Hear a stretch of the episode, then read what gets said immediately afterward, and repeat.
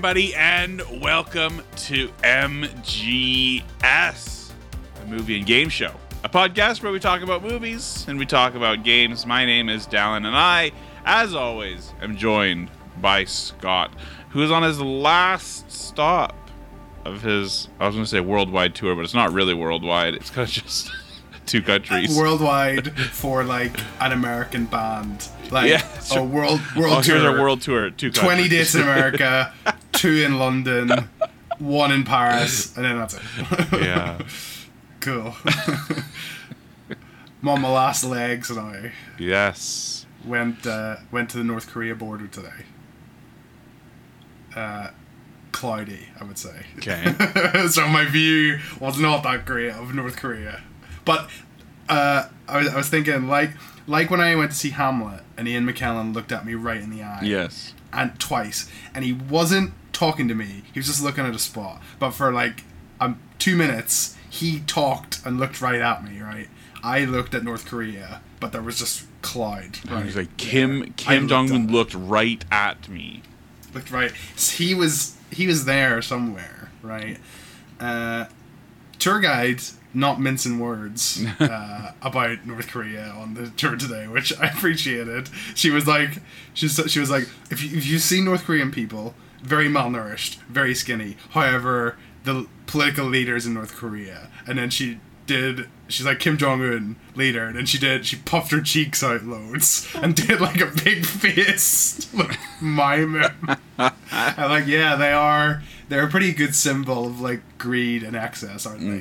These people that like, uh, eighty percent tax there. You're getting you, you're getting nothing though anyway. So it's like nothing's going on, right? And then I found out I knew about uh, South Korean military um, service, right? So you have to Yeah, a man, mandatory service. Yeah. 18 months, right? There's a, fu- a funny thing. Met a South Korean man one time. Uh, it was a whole thing. He was a really good guy. But his wife made fun of him because she called him 18 months as a joke. But because then you had to do 36 months mandatory service. And she called him 18 months to take the piss out of him because he didn't do the full thing for Ah, some reason. see, Right. A little bit of shame. Shame on her husband, right? Which is funny. So, but nowadays it's only 18 months anyway. So he would have got away with it now. He'd be fine. He'd have done the full thing. Um, but in North Korea, do you know how, do you know mandatory service there? Your whole life. Yes. Life. no, less than that. For women, five years. Men, 10 years. That's insane. 10 years conscription. I know. But like 10 years conscription, but like I would imagine they're not having much of a life anyway outside of that. That's So probably it's- true. It's like it mi- it's a you know, it's a military dictatorship anyway, right? So, you know, outside of that, what you doing? You might as well might as well give it a go. I'm just yeah, it was uh it was very interesting. It was Yeah, interesting yeah, I'm sure. it's kind of just nice to be like a little screenshot on my phone. There you go, right beside, right on the line, right there. Yeah, yeah. Um, my mom messaging me like before I lost Wi-Fi. She was like, "Is it safe for you to travel to North Korea?" And like, just nothing for like eight hours from me. Just. Whoops. I love that. I was I like, no, that. no, I'm not actually traveling into North Korea. Uh, it was mad though. Like all the little like, watched a couple of videos and stuff at like the demilitarized zone, and, but it was all like very like utopian. Like, Yeah. we, yeah, we're gonna like we're gonna do unification, and the country's gonna be brought together. And 2018 Winter Olympics, we had the first North and South Korean uh, mixed hockey team, and it was like a sign of peace and all this sort of thing. And it was like, no, all the all of the like all that stuff's just shut down. That's Yeah. not gonna happen. That- uh, yeah. Um, so yeah, it's good. Bit of bit of dictatorial tourism going on. Um, Lovely, lovely. that's nice. Rain, really bad. Oh, yeah? Typhoon. My shoes are rancid. They're absolutely wrecked. Like I need to. I'm gonna need to put them in the washing machine before I go home, and then put them in the dryer because I can't. Yeah. I cannot sit on a plane for like 30 hours with those on. That's Wet shoes. because I, I was even getting to the point where I was googling how long does it take until you get trench foot, right? Because I was thinking it's probably like weeks, right? I bet you. No, just a couple darling. days. It's like it says it, it can develop as quickly as 10 to 14 hours. Wow. I get yeah. If you're Um, like really wet, yeah. But if I'm wearing those on a plane, you know, the whole time my socks are wet, that's not good, is it? Take them off. Put your feet up. Take them off, put them on, put them on the guy beside me. Yeah. Hold these for a second. For a second, Oh, I mean the feet. whole flight. my feet are killing me. You'll smell this. Smell this. right. So we're not talking about we're not talking about smells. No, Uh, no, we're no. talking about Nope. Stylized in all caps.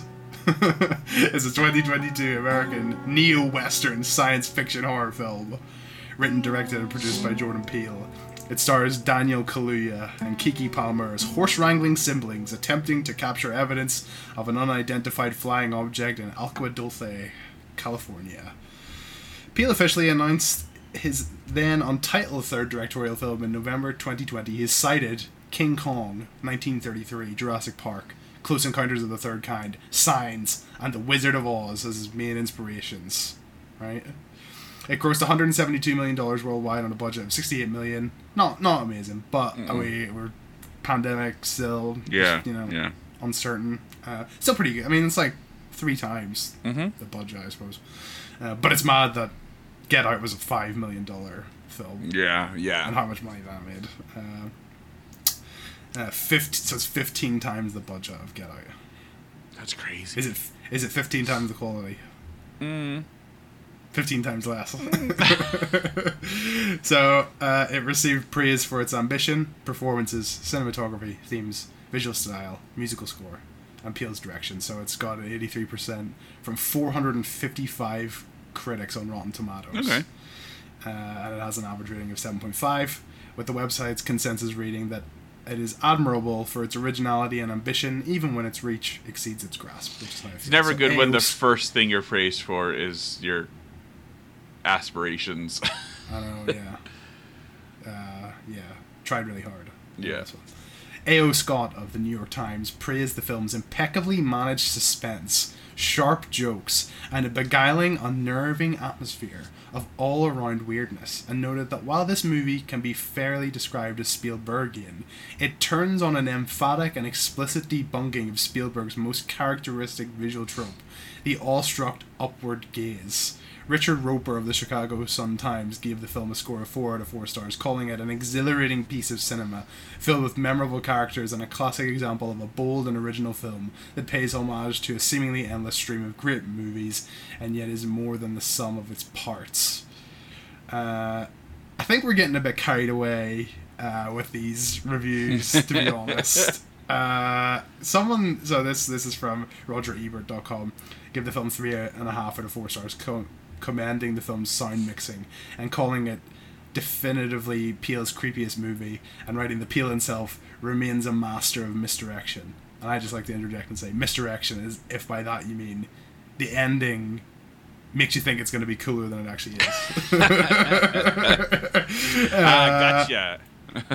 So this in his final review here. So David Ehrlich of IndieWire praised the film, saying it doesn't hurt that Peele's latest movie boasts some of the most inspired movie monster design since H.R. Giger left his mark on the genre, or that Kaluuya's eyes remain some of Hollywood's most special effects, as Nope gets almost as much mileage from their weariness as Get Out squeezed from their clarity. It's though it's through them that Nope searches for a new way of seeing, returns the Haywoods to their rightful place in film history, and creates the rare Hollywood spectacle that doesn't leave us looking for more. Like, I couldn't disagree more. Like, looking at these reviews, like, what's going on in them? Like, I, like I was totally looking for more in this film. Yeah. Like, absolutely. Uh, so just before we give more of our opinions, I'll just uh, talk about some of the themes because, of course, this film, much like the other two, we can we can analyze them accurately, unlike the forty-seven video game movies that we talked about. Yeah. that, you know, most of them is just like.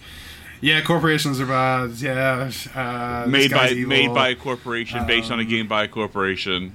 Yeah. Uh, over overstepped its boundaries and created a pile of shite that everybody hated. Mm-hmm. Yeah. Um, yeah. So the film has been characterized as containing themes related to spectacle and exploitation, right? And it's pretty. I think. The, this this is maybe a little bit more of a shallow film to kind of like what's what's going on? What's the point of the film? I thought so anyway. Uh, so GQ's Gerrick D. Kennedy wrote that Nope is a movie about spectacle, more specifically our addiction to spectacle. Nope is about holding a mirror up to all of us and our inability to look away from drama or peril.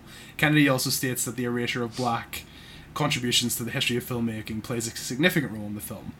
Uh, so then talking about this this alien that features here, right? Jean Jacket, as they have dubbed it. Uh, so uh, it's basically talking about Jupe. So this is Steven Yeun's character, Yeah. right? And it, so Joshua Millman of Polygon argues that Jupe's belief that Gordy and Jean Jacket are well intentioned despite their capacity to be unpredictable and dangerous contrasts with the life experience of Daniel Kaluuya's OJ, who grew up around unruly animals that it was his job to tame. As a horse trainer, he knows that animals are worthy of our respect, but it's not part of a grand design or born from a special relationship with the horse. It's an animal, and it could kill you, but it can be tamed and worked with if you know what you're doing. Jo- Jordan Peele stated that the design for Jean Jacket is based on the angel Sha- Shakiel from the anime remake of Neon Genesis Evangelion. All right, weeb, calm down. It's also it's also like a big jellyfish. Yes. that's what it is. Uh, it is also theorized that Jean Jacket's true form is based on the design of the seraphim and Ophanim from the Book of Ezekiel of the Bible, which is, in a certain way, the reason Jean Jacket was an amorphous being. Uh, also, it is possible that the UFO is a symbol for people's desire to film and commoditize everything without considering the risks. It was established that Gordon and Gordon and Lucky that Hollywood tends to not treat animals or humans with respect and constantly wants to use anything and everything for entertainment. Because Jupe did not learn from his experience with Gordy, he did not respect the boundaries of the UFO and used it for an attraction, which leads to him suffering the consequences. So there's your Jurassic Park Yeah, sort of yeah. inspiration as well. Sure. And I kind of think that the animals and people of color are connected. Both uh, Steven Yeun and Daniel Kaluuya's characters, right? They feel kind of like they're either exploited by Hollywood or forgotten about by them. Yeah. Um, disrespected in the same way that these animals are. And I would imagine, I, I don't know if it says anywhere, but the iconography of using a chimp as well, I would imagine is probably Yeah, intentional I kind too. of That this is that this is a well. circus animal, but it's also a racial stereotype. If we're linking animals and these people together, Yeah. um, something that has been exploited and treated violently, um, and yeah, so I, I like all that stuff, right? I think that's interesting. I actually think that's all in- way more interesting than uh, what Us was doing, um, and I think Yeah. it's way more clear. I don't have any issues with like there's no twist in it that like really bothers me or like makes the film exactly, completely fall yeah. apart at the end, Yeah. which is uh, which was us's problem. Um, would you be interested in a sequel, Dallin? Um, I wouldn't be interested in a sequel, but I did enjoy it for the most part. I think partway through the movie, I kind of got into this mode of like, okay, you know what? He's just kind of making an easier movie to understand. He's making a bit of an homage to Jaws and you know big monster movies, and And westerns, and he's and he's playing with westerns as genre, right? He's having fun with genre. He's doing some some western, he's doing some creature feature, and he's kind of blending them all together and doing a little wink at the camera at the same time. And kind of like once I got into that, I'm like, yeah, okay, sure, sure, this is this this works. Is it a great film? No, it's it's not. But It's but you know, we enjoy weird things. Um, I enjoy aliens. uh, I enjoy westerns. I was kept thinking. I was like, Big into it. Scott, Scott's, you know, and and I like Danny Kaluuya. I like it. It's it's a strange decision to have an actor who's quite enigmatic play this role, but he does do it well. And it's again, it's a it's a fun little take on like your western, you know, more silent or quiet, you know, and He's very stubborn protagonist. he? Yeah, He's very like like even his like he does he does body language quite well. He does. He's quite like yeah, he's very like hunched over and like Yeah. is into himself. You know, he's Mhm. not like he's not confident in the way that he walks around or anything. And maybe you see a bit of a change of that when he's on the horse at the end. It's Yeah. like, okay, here's our here's our hero. Exactly, Right. yeah. He respects the animal, and he's a black person that's typically not in this kind of role in a western as Yeah. well. Right. Forgotten about people. Uh, I think that's great. I kind of just uh, I don't know. It just kind of I don't know if like this is. I think the people who are reviewing these films are just totally like hooked. And we were talking about it last time. It's like master of horror, like Jordan Peele. It's like, well, he did one really good film, right? And it is amazing, right? But I think the other two have not been that good, right? And they've been disappointing for me. But I think the reviewers that we're reading, they're like, there's a facade over it or something. They're the the spell has not been They're caught up in the zeitgeist of But like for me, Yeah. I'm just cult watching of I just- I personality just- with with Peele. Yeah, I think I'm really glad that he's been able to make a film that he's, you know, he seems to be passionate about. Absolutely, right? yeah. And like he obviously takes a lot of care with these films, even us that we didn't really love. Um, but I just kind of feel like it's just disappointed. I, I don't know. I just I'm looking for more like things that are happening, right? Th- like what's gonna Sure. what's gonna be in the end? Is there gonna be a twist or is there gonna be something exciting or like anything like that? And I just felt like the end dragged on and on and on. and, that like, yeah. the- Oh my god! I, it's also got the same problem that, that Us has. That there is a bit of a conventional horror movie second act, running about in the dark, not really seeing anything, is kind of what goes on, and it, it kind of has like ups and downs. So it's like, it's like we get finished act one and then we're in the dark and we see this flying saucer, right? And then it's like that for ages, kind of just like, oh, what is it? What's it gonna be? We're going back and forth. It's daytime again, and then we get like the the stuff with all the people getting eaten by the alien, mm-hmm, right? Mm-hmm. And I'm like, okay, I'm back in now. Like that was really that was a really good scene. I love, this is fucked up and creepy and like I love all this. And then it just kind of goes dark and the aliens there, and then we're back in the daytime again, where it's like the threat is the threat feels gone. Then we're just investigating once more. Yeah. I just felt like there were too many ups and downs between the day and the night scenes. Sure. There should have been like maybe two big night scenes, and then that's it for the rest. We're we're like figuring out what this thing is, or we're trying to get it. Maybe they could have shaved a bit of time off it or something right. doing that and maybe the pacing could have been a bit better i don't know just just like i i, I really don't have a lot it's it's a tricky balance isn't it with a monster film where Yeah. like you don't want to show the thing too early Yeah. which is what us does Yes. right and then it's kind of just boring for like an hour and 40 minutes Yeah. right Yeah. but then like you don't want to like keep the audience in the dark for so long that it's like we have five minutes at the end where we see the alien and that's it you know and this one i don't really think nails that balance too well i i, I really i really dislike very dark films that are showing you bits and pieces of the creature when it's not that interesting do you know what i mean do you remember like Yeah. in like do you remember like in The Last of Us, the first episode, where that old lady's freaking out in deep focus behind Yes. Yeah, I just Sarah. watched it yesterday. Actually, yeah. That's so fucking good, Yeah. right? And that's like that's how you do. Uh, you can see the monster, but you can't really see it, Mm-hmm. right? Whereas this, just seeing like the shadow of this disc every so often, it's just I don't know. It's not that interesting, Yeah. and it's not keeping me gripped with the film. I was far more interested in the stuff that was going on with Gordy, right? And then that was just completely like it's connected thematically, but like plot wise, it didn't have It doesn't. do Yeah, I I, I thought the same anything. thing. I was I was waiting. Is there gonna be for, some? Is this is this chimp an alien? Is right. I was thinking. waiting for some sort of like, yeah.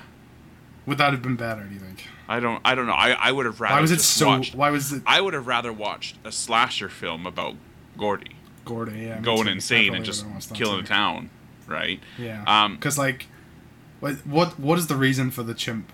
I know that they're strong and they can attack one person, but they're not like it. it's not like it didn't have a gun or anything. You know what I No. mean? He wasn't like Yeah. he didn't have an AR mowing everyone down in the audience. Like, how did he get so far into that Both- murder spree? both us and this kind of had a thing where you got us, and then you've got this. us and this, and, And then the next other one's that. Yeah.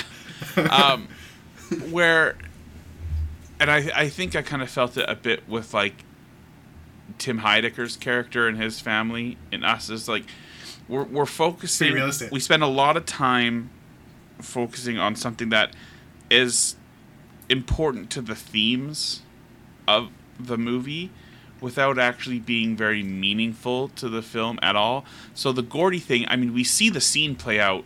We, that's our opening scene, right? And then we see it play out longer, and then also a couple short flashbacks as well. And then having like, what was with the shoe? Just like I read it. I read there. Was there was an analysis of that on Wikipedia. Would you like me to pull it up Yes, for you please. and talk about it? Okay. Uh, and it kind of was like, I don't know. It felt a little bit like. I'm obviously. I'm not gonna be to I'm not gonna be satisfied with whatever you read. So Okay. So, while Jupe hides, Peele's camera assumes his point of view. He watches helplessly as the animal co-star brutally attacks the rest of the show's cast. In the background of these shots, strewn amidst the debris on the Gordy's home set, there is a single shoe inexplicably standing straight up in the air. The camera then cuts in for a close-up of this mysterious object before the scene concludes with the chimp attempting to share a fist bump with little Jupe. Just as the authorities arrive and shoot the animal dead right in front of him. The same shoe appears in the collection of artifacts from Gordy's home that the adult Jupe shows in a scene where he discusses his past life as a child actor with OJ and Emerald. The shoe is housed in its own display case in Jib's pri- private room in his office, but it's not remarked upon, and the movie never fully explains how it wound up standing on its end or its importance to the overall film. If you want a simple, straightforward clarification for the shoe, you won't find one. And that is precisely its point. Its ultimate purpose, I think, is to represent what OJ was describing in his speech about bad miracles. The shoe standing on its head is one such example, something that is impossible and beyond comprehension, but not in the positive or uplifting way, the way a miracle would be. Nope posits that the world is full of such bad miracles, like the alien menacing OJ and the Emeralds on Emerald's farm. Sometimes bad things happen that defy any explanation. Is it kind of is it kind of tying back into the theme of just the title? Like, you know, they say a couple of times, like, Nope. and it's funny. it is Nope. funny. Yeah. is it like if you saw a shoe like that for no reason and you couldn't explain that, you'd be like, why is that sitting like that? Yeah. Just kind of something that's a bit unexpected and Um, scary. I guess it just yeah, we spent a lot of time A natural phenomenon that you can't Yeah. explain. Yeah, it just again, like that's that's kind of the first like our first hint in the movie of like oh, are we going to be dealing with like some, you know, what kind of paranormal phenomenon are we dealing? And it just it yeah, it's Because there's strange. stuff with the gravity and everything. Like it's the it's the start where the stuff's falling down kills the dad. It's Yeah, like, but it has, but like it has more to like the it's like the electromagnetic field that's more of the thing than like gravity. And But I just mean with the shoe, like Yeah, oh, I- no, I, was yeah, thinking, is it something to do with that? Like it's like f- stuck in some Tears of the Kingdom esque gravity puzzle, right? It's like I yeah, see, but then yeah, it's the same thing as us. Then we're just like we're we're making up answers for something that doesn't really Yeah. have one. And then another thought that I had is this is actually really, really similar to um, War of the Worlds, the Spielberg version, right? Which is probably intentional, but War of the Worlds is better. Um, but like War of the World, World is really good. it's a really good movie, but like it, it really kind of has like the same pacing, right? You have your your your opening. It has a, has a stronger opening, right? Your big kind of like bombastic, like everything's falling apart, right? And then you kind of So have scary. you have your middle second act takes place all in night. You have the aliens come, they're sucking up the people, they're eating them. You see them on the inside a little bit, right? You see people turning trying to escape. red. Yeah, you see, you see, and then that exact same thing happens in this, and then you get your final act with an ultimately pretty simple solution, and then it's just over. scary, scary uh, hide and seek scene as well. Great, Uh, great. Tim Robbins, really great good. scene, great scene. So we should do, we're doing Spielberg in review. Oh, do all those we'll never, we'll never make it. sixty films. We'll never- Joe, I've I've I, I was watching see the fall off between Jurassic Park and The Lost World. Oh my god, It's insane. It's insane. is actually I just I just actually can't believe it. Like what? Like in those four years. And he did what three as well, on? didn't he? He did all three of No, them. no, he didn't do three. Oh, did he not do three? No, no. I was like, fuck this. I like- I'd love to sit. I'd love to sit down with him and ask him what he thinks of the last two. What is it? What do you think of Dominion? Do you like that it was about giant locusts instead of dinosaurs? What if he's the one that directed the one that one scene?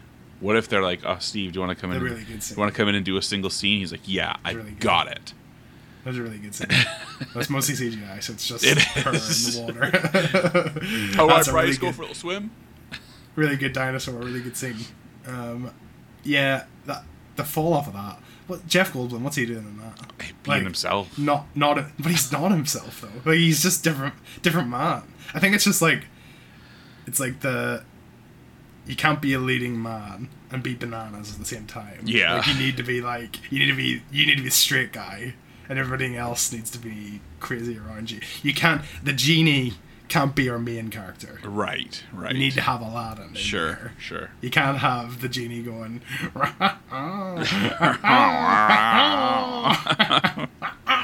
and he's like sticking his chin out like. well, we. what did you think of Angel in this film? Uh, I thought it was fine. I thought, I thought he Do you like the way he didn't say anything at the end? So we didn't get a resolution with him. Or nothing. But I mean, I, I, I didn't mind that because that's just you know kind of the way that like shitty things happen. You know, like what happened? Oh yeah, sorry. Yeah, I forgot that was the the theme of the film. That like miracles, miracles. But yeah, he's so- just kind of there, and then I I, doesn't even I liked him. He was quite funny. Um, He kind of is he is he like Andy Cortez from Kind of Funny? Used to work in Best Buy. You think this maybe, was- if, maybe if he was gonna play it, him in a film, Yeah, that would be yeah, perfect. could be. Right. No, he he was he was funny, and I like I'm glad he survived, and that he survived because of his own ingenuity, right? Um, What was going on with that? I was a bit like so he has the barbed wire wrapped around him, Yes. and I was thinking he's gonna get sucked up and just torn in half. Like that's kind of I think you're meant to think that, but no, he's You're meant to he's wrapping it okay. tight around himself so, to act like the flags, and so that see that's one thing. Maybe is that a twist that I don't really get? Is this flag thing? Like I think it it's can just I it think can have fucking pocket knives and everything inside it, and it can have uh, a fake plastic horse, and that's fine. But then little little bunting. No, what- he he doesn't. It doesn't like it though. Like that's why it spits all the shit out at the beginning because it can't digest this inorganic material. And then the big horse statue, he spits that whole thing out. The flags you can't swallow them. So I think that's the thing is like it. They they realize partway through that it can't. It doesn't like and it. And then that's why the whole big balloon at the end, right? It can't digest inorganic that material. was that was their water. yeah, it was their water. literally. That's it exactly what it was. Morgan Freeman. They couldn't drink our water on the planet, and they died because of that. They were eating The end. resources. That's the, end of the film. Um, but yeah, you know what? Like, like I said, I, I enjoyed the movie. I enjoyed it, kind of playing with tropes and genre a little bit. But you know, if you're gonna talk, I mean, it isn't it, like it's an alien movie, right? It's an alien monster movie, and if you're gonna pick one, Pretty straightforward as well, isn't it? I'm gonna I'm uh, gonna pick War of the Worlds. I'm gonna pick Signs. Signs like uh, I think people. This is the second Jordan Peele movie in a row where we've talked about Signs being a better movie. I think Signs is a great, a one of the great alien films, and I think people kind of like disregard it because of its kind of like Christian messaging and just it being M Night Shyamalan in in general And Mel Gibson's in it. and Mel Gibson as well. Uh, but no, I think Signs is a fantastic film, um, and it's. I think I'm trying to think of like a better alien film since Signs, and I can't really. I guess maybe like Arrival, um, kind of a different genre, but um, Prometheus. sure. Anyway, it's just I'm gonna pick those over this. Although I did, in general, enjoy my time here. I think there's a lot um, that doesn't. Not that it doesn't work. Like parts of us didn't work. It's just kind of falls flat more in this one. Does that make sense? It's it's Yeah. a, it's its swings are smaller, and so when they don't connect, it's less offensive than with us, right? Is Interstellar an alien film? Uh, no, I would say not. It's good though. If, yeah, you know how I feel about that one. Transformers 2. Shite. I thought we were talking about In, good. uh, I thought we were talking in good ones. Godzilla, King of Monsters, King Ghidorah oh, there you go. uh, turned turned out to be an alien in that. of course. Eh, see, the twist on that one was Godzilla is the apex predator of the Earth, right? So why can King Ghidorah kill him? Oh, because he's actually from sp- he's from I space. he's see, not actually from Earth, right? Of course. He's like the octopus. People think. Do you know this? People don't think that octopuses are from Earth. Yeah, I can get that. I understand that. They think that they're they fell from space Sure. or something because they've got they're too smart and they've got no they're not like the other mollusks. Their evolutionary chain has a missing link in it or something. sure. So could be, could be. I'm just having a look. IMDb, Nope has a 6.8, and that I think is probably firmly That's fine. where I would That's put it. I think that's bang on. I think it's bang on too. It's got second second act slump is the biggest issue, and I mm, is Daniel Kaluuya just not as like he he's not as he's intentionally not as interesting. definitely. Yeah, I kind of I kind of still like him. I do too. I like he's he's quite res- reserved and funny. I, I don't want to call his performance boring, but like it is, but not like that's not his fault, right? That's the that's the direction of it. But if we're gonna have a boring performance, I'm glad that it's from him, and not someone that we know is actually boring by mistake. Toby Jones. yeah, Toby Jones. Do you know what? When you're talking about him, I watched like two fucking films in a row. You did. him in it. Well, After we were t- after we talked about that though, like I was like, fucking hell, he's in that too. He's everywhere, Like man. He was in. uh so he was in Tetris, right? And he was in Indiana Jones. Yes. Okay, we knew that. But then he was also. I watched this film, Empire of Light, right? He's in that one. Uh, and then there was another one too. Uh, oh, I was gonna watch The Pale Blue Eyes. Okay. The Pale Blue Eye, this Christian Bale one. Fucking in that as well. And then I was like, oh, I don't want to watch it. I, I can't take him. He so there was him. He something. so there was something else that I I, I, I can't find it. But I watched another film and I was like, he's in that as well. He's fucking in everything. He's everywhere. Yeah. but never a leading man, No. unfortunately. Uh, all right. So tell us what happens. All right.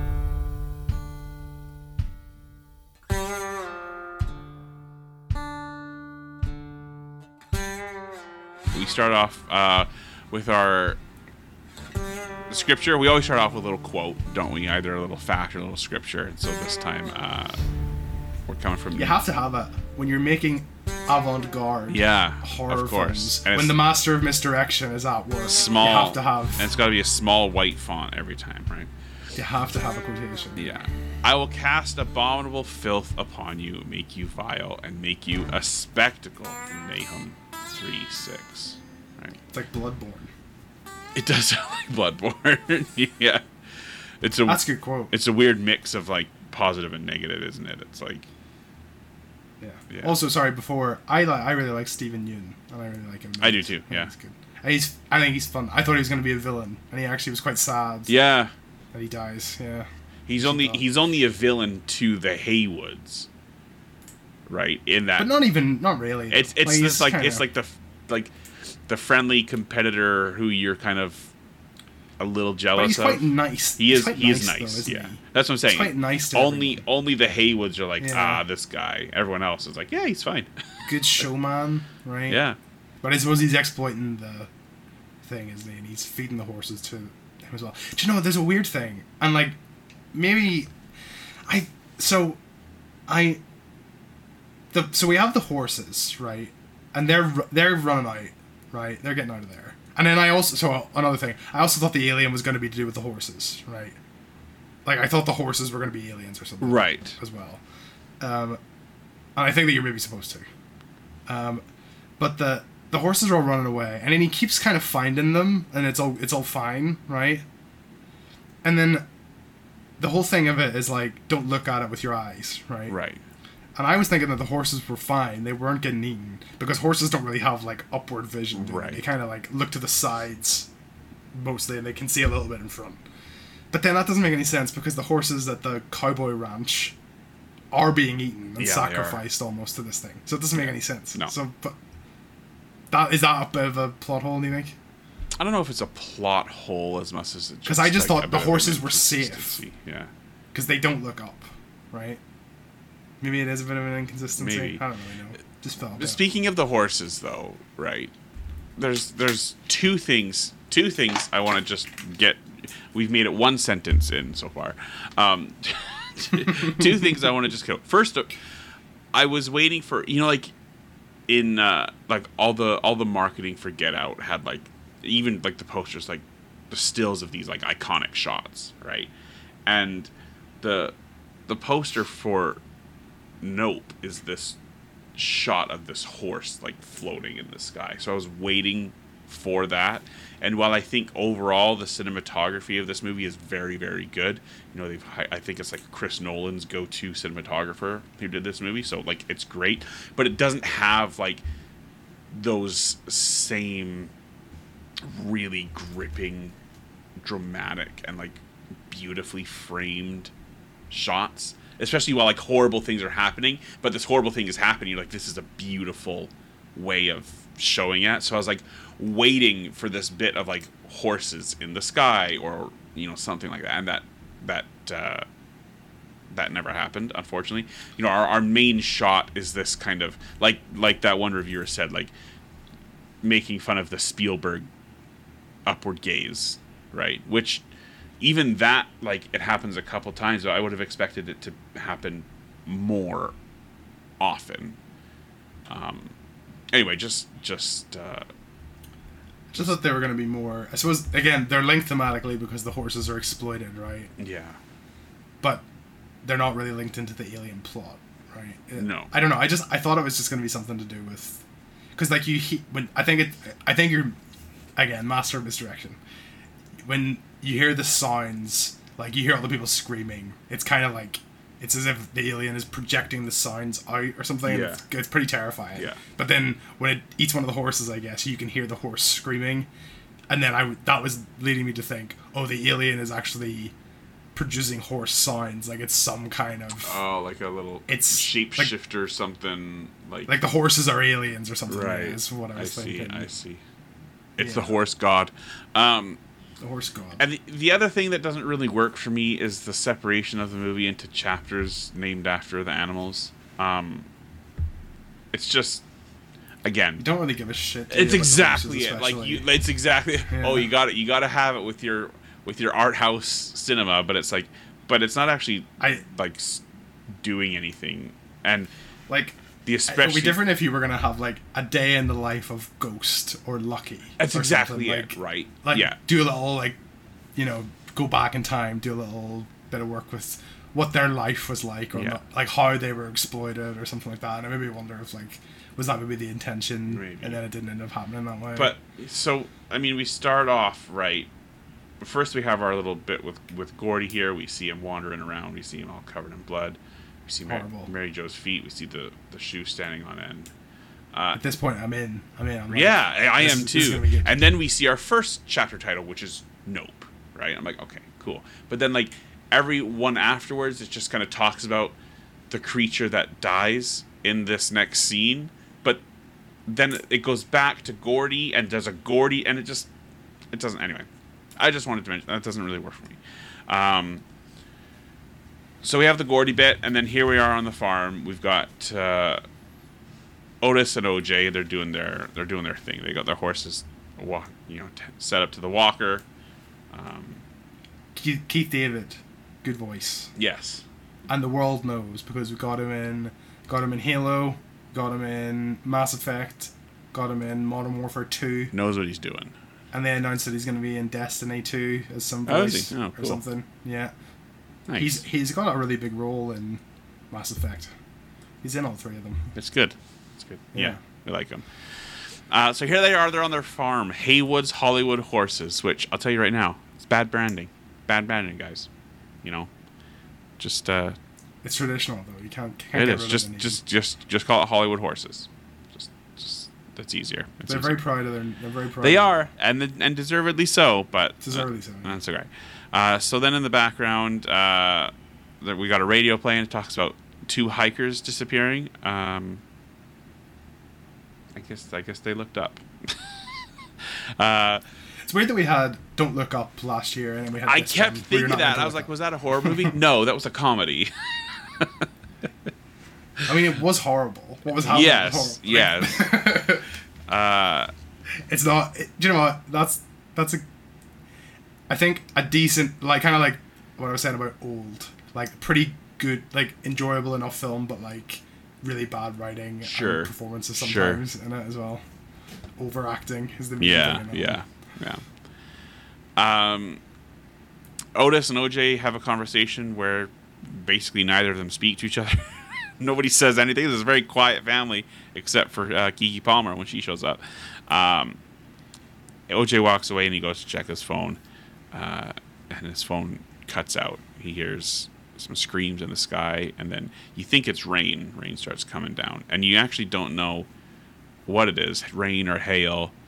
Um, and then you see. Nathan Hale from uh, the Resistance uh, series. Yes, it's bits of him falling down.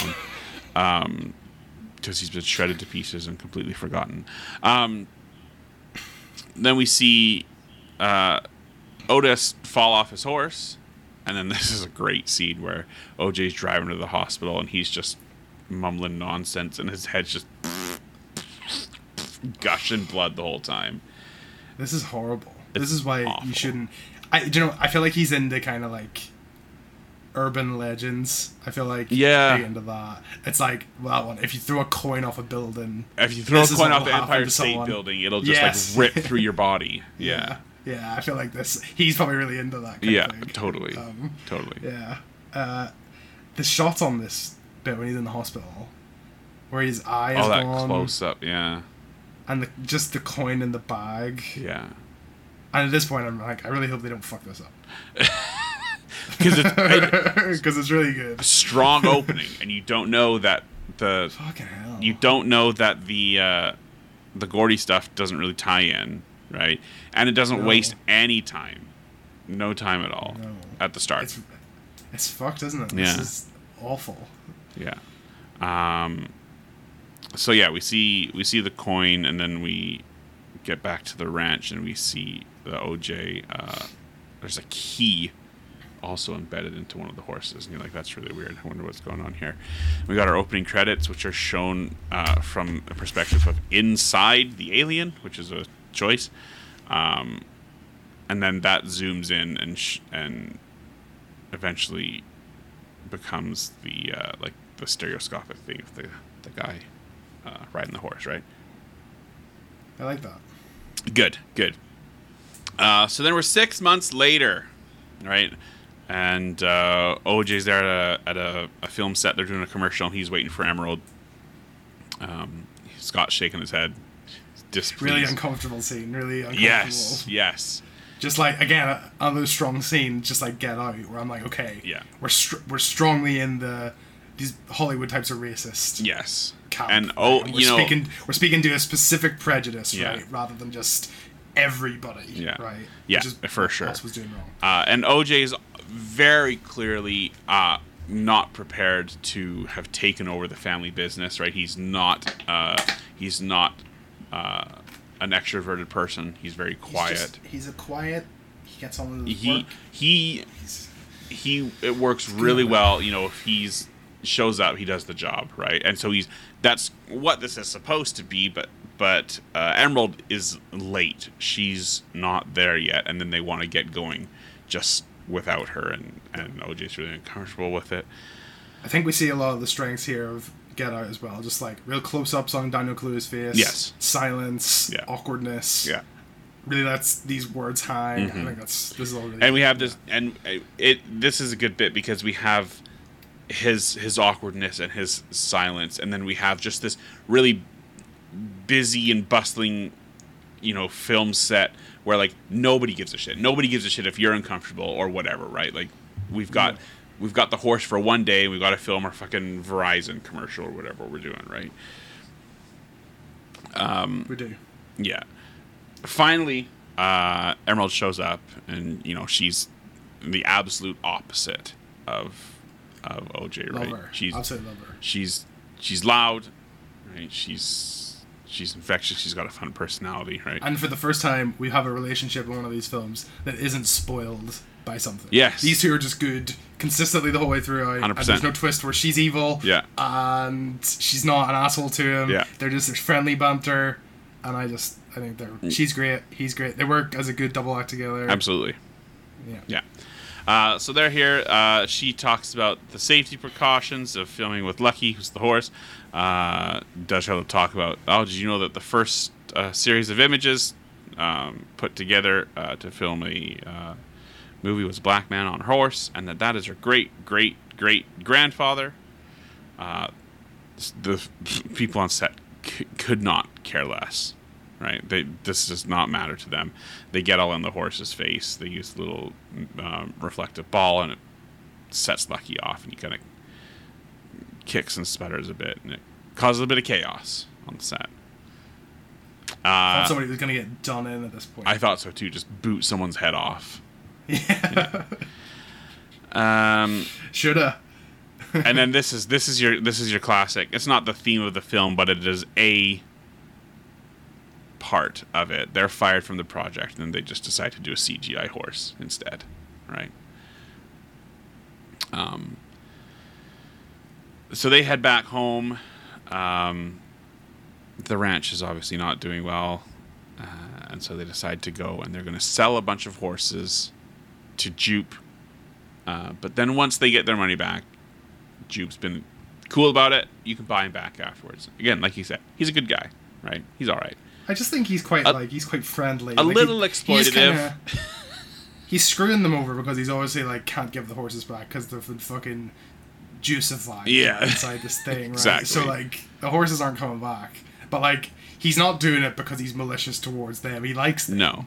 because he comes over to be like come and see the show. Yeah. Like, yeah, he, he does. Like he wants to like Yeah. he wants to impress them. Yeah. Like, Yeah. Wants to be their friend. he's kind of like if you're going to take like an anti-capitalist reading into this film this is kind of your your core guy right um yeah so they go over they see they see jupe and they have a little they have a little chat um they're going to sell lucky and i think they said that's the 11th horse that they've sold to him um so they have this really awkward conversation where like you can tell that Emerald's not really into what he's saying, and OJ is definitely not. But Jupe is just kind of like he's just a talker, and he's just kind of aloof to whatever anyone else is feeling. He's just gonna got the gift of gab, as they say, Scott, right?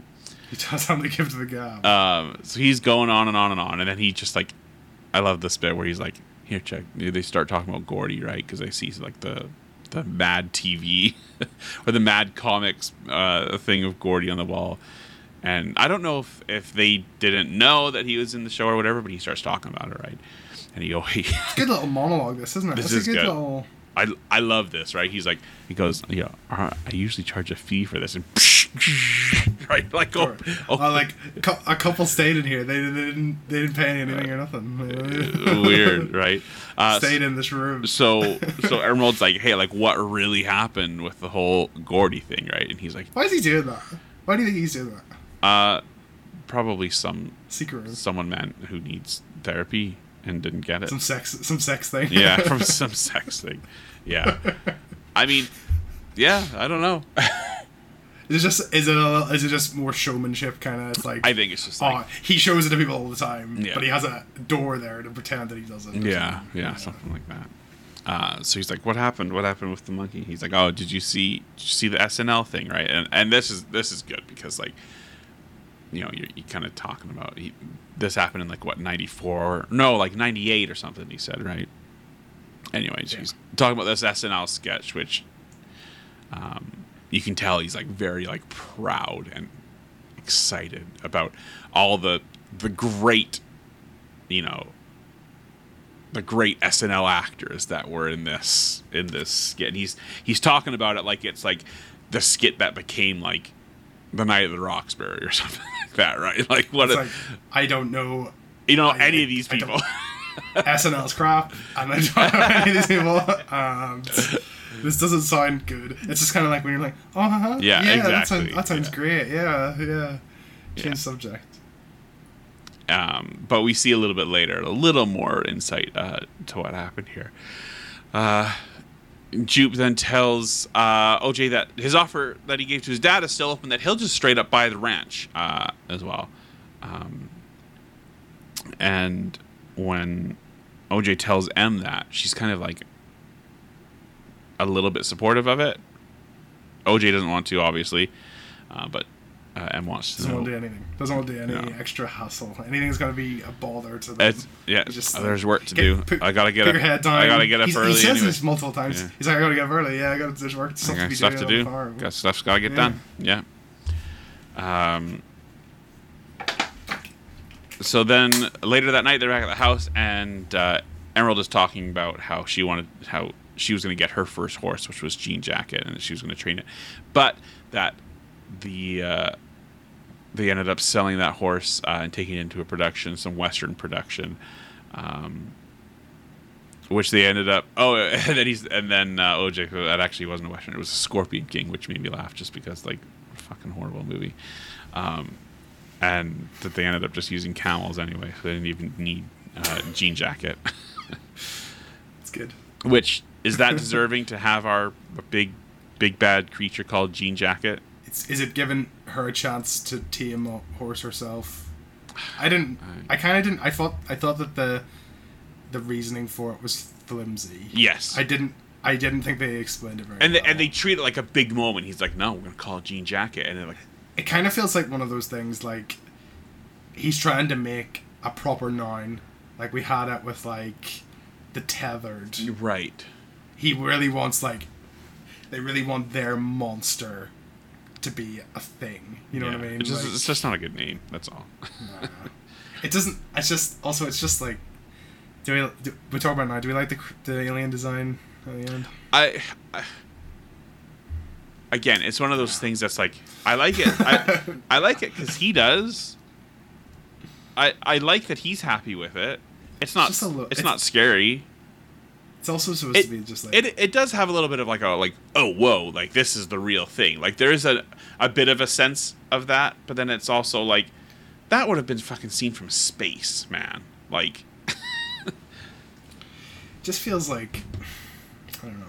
Feels like it would be in like a car advert or something. sure it's very see cl- that, it's very clean it's very well you said It's too it, clean or something. you said at the top it's very angelic right um yeah. which I mean, it does look like a jellyfish if that's what you're going for. sure Kind of like an un- unknowable element of nature that Yeah. you can never read. Yeah, sure. and, that's You know, that's the, and, and that's the that's the interesting thing about this and like creature design like in general is that they have nailed what they wanted right something strange something abstract something anime and something ethereal that's exactly what it is that just doesn't translate well to Yeah. the film that they've made so you know kind of.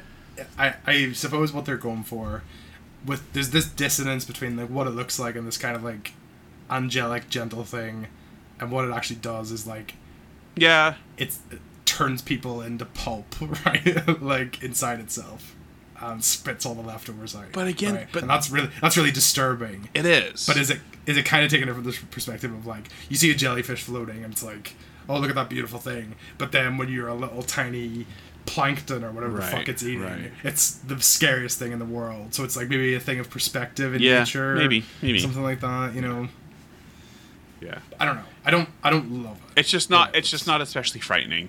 Um, and Like it would be in real life. it would be absolutely. You'd be shitting yourself. yeah. I was more scared when I was seeing inside it and people being sucked up this Yeah. Men in Black Yeah. tube. You know, it's like Tommy Lee Jones when he's in the cockroach, like floating about in there.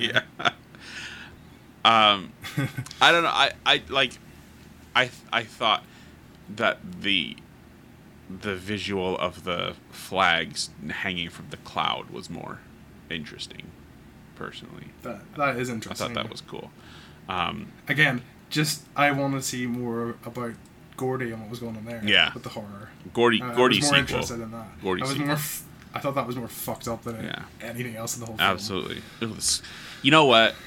You say I don't know who he's using for his sound design here, but whoever old Jordan over there has got doing his squelching sounds, very very good. Any fleshy squelch, he's they've done it well. Um, where are we here? Oh, uh, Emerald noticed that Ghost is uh, out in the arena, and she's like, "Oh, why is that's weird?" Uh, so OJ, um, oh, this is we get the the Ghost chapter heading. Um, or title card, I should say. Uh, and then OJ goes out there, finds Ghost. Um, he sees uh, these lights off in the distance, and we find out later that this is uh, Jupe rehearsing his little uh, Starry Night extravaganza or whatever, right? Um, we hear it kind of. See, at first I thought I was like, "Is this some sort of like Klan meeting or something?" Yeah, exactly. I thought it was gonna be. Yeah. Yeah, Something something, like- to do with like the the chimps or aliens that the Klan are using to kill people, or I don't know, I- to blame it on black people or something, I, something like see, that. I thought it was like, oh, are the aliens like making him like hallucinate or like, no, no, something Yeah, like that. Uh, anyway, See, it's the problem though that we're like we're thinking. we're too much about it. expecting too much and i think and i think that's where like even though like we are being quite like down on the film like i still say like i i enjoyed it because when i when we got about halfway through and i realized what the movie was and that i should stop like expecting more i was like oh okay yeah fair enough just no, I was expect I was expecting more right up until the last minute. Oh. I was like, I was expecting like he was gonna get sucked up and it was gonna be like Dumbledore and Harry Potter talking in heaven. The alien is literally Gordy God. is there. Gordy is there talking. gordy well well well oj looks like you finally made it into the Every time, so like the racists, whenever they said OJ, they were thinking about OJ. Absolutely. they're- even the woman right she's like oj right and he's like oh But I was every time you say it, I think of orange, Orange juice, juice. and I think of OJ from Bear in the Big Blue House. If you've ever seen that, I think of those two things. there you go there you go The mind of a non An innocent man. racist. I know, very innocent man. Orange juice and a little bear. Orange a juice.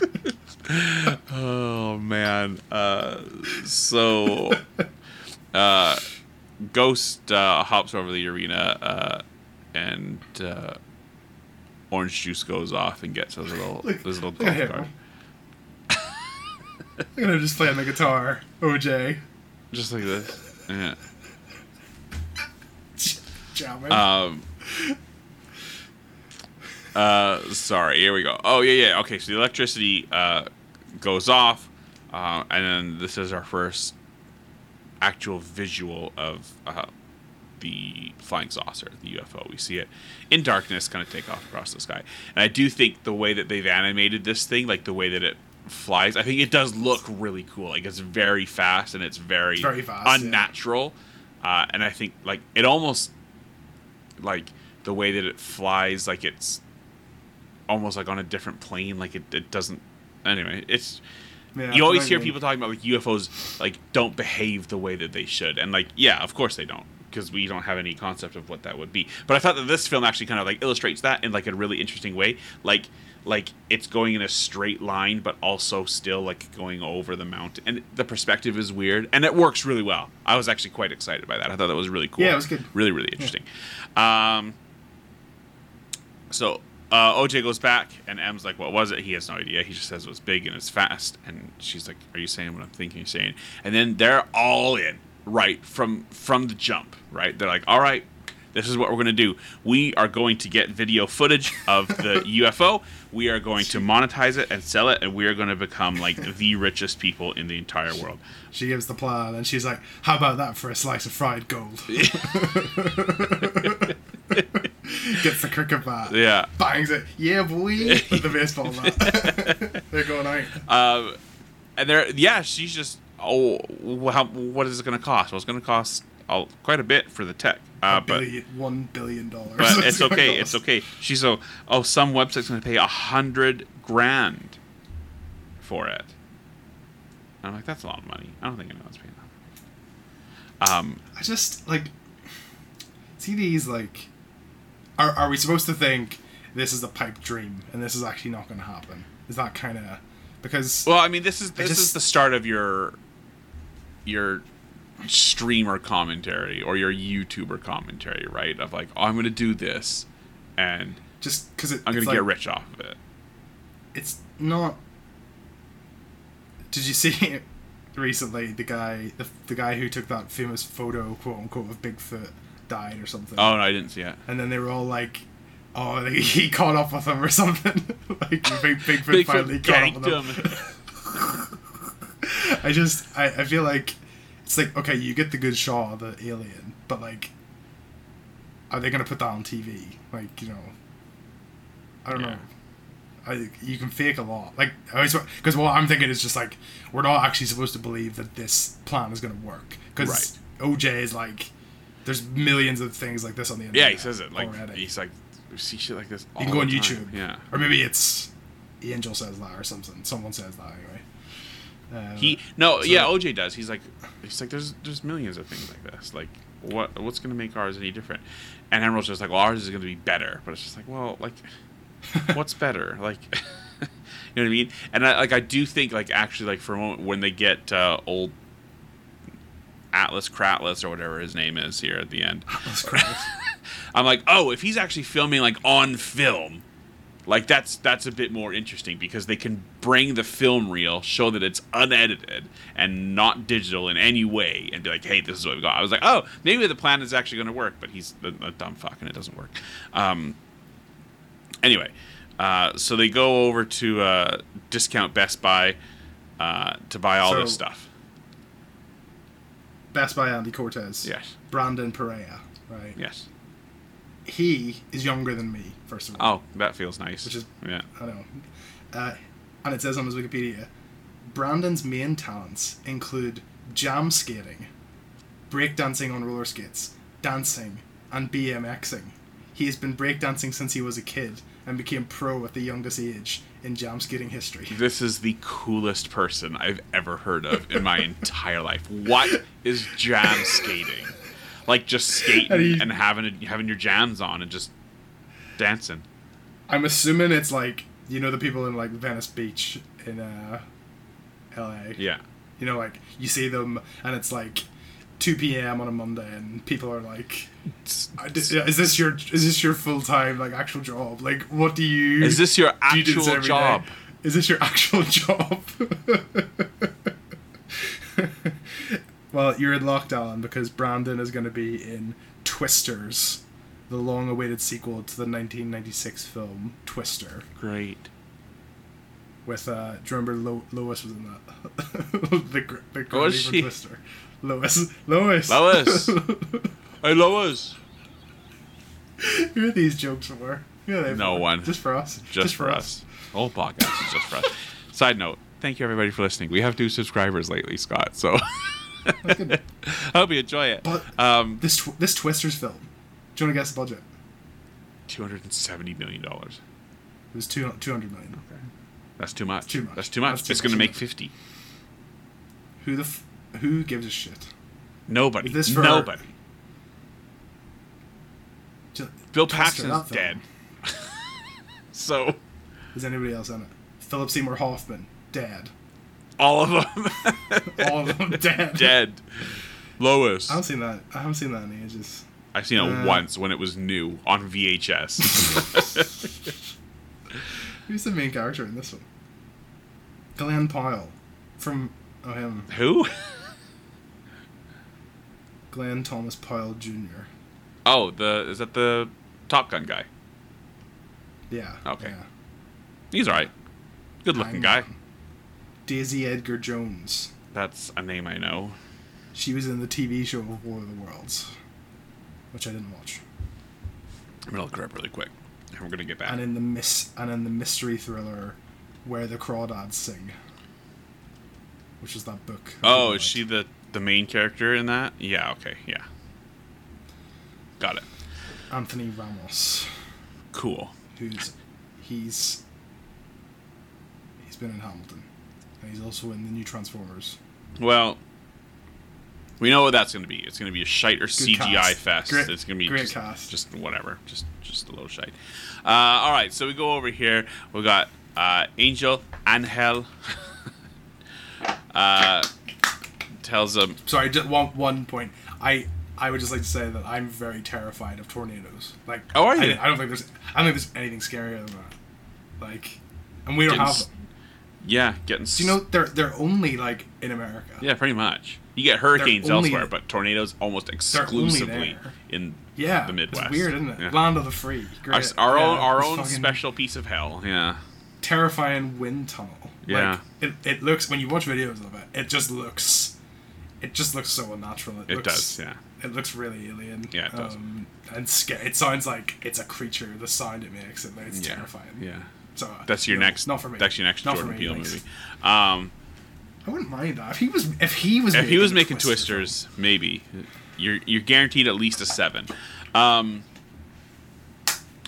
so they go and Angels, you know, oh, do you want your Geek Squad support or whatever? You know, he- I love this. He's like, do you want help with the setup? They're like, no. He's like, okay. And then it's just like this long pause, and OJ's like, it's a hard setup, and he's like, not for me, it's not. Not for me. Yeah. I'm like, all right, Angel, calm down, calm down. Uh, so of course, of See, course, the thing is, you never want to pay for the setup in case it is easy. I, that's exactly like, it, right? But then, oh, if you don't pay for it now, it's actually like uh, fifty dollars more. Um, shite. So of, of course he upsells him. He's gonna come out. He's gonna set all the stuff up, and I'm sure that they're glad that he did. He does a great job, right?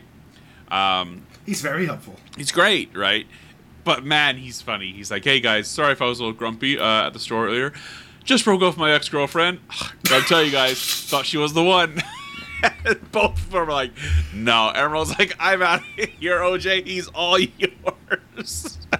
he's like, uh, really "Here's good. here's a picture. Here's a picture of her." Uh, I love this. This is my favorite bit in the whole movie. She's like, "Yeah, she landed a pilot on the CW and then dumped me. Fucking CW." I love that. Do you remember in?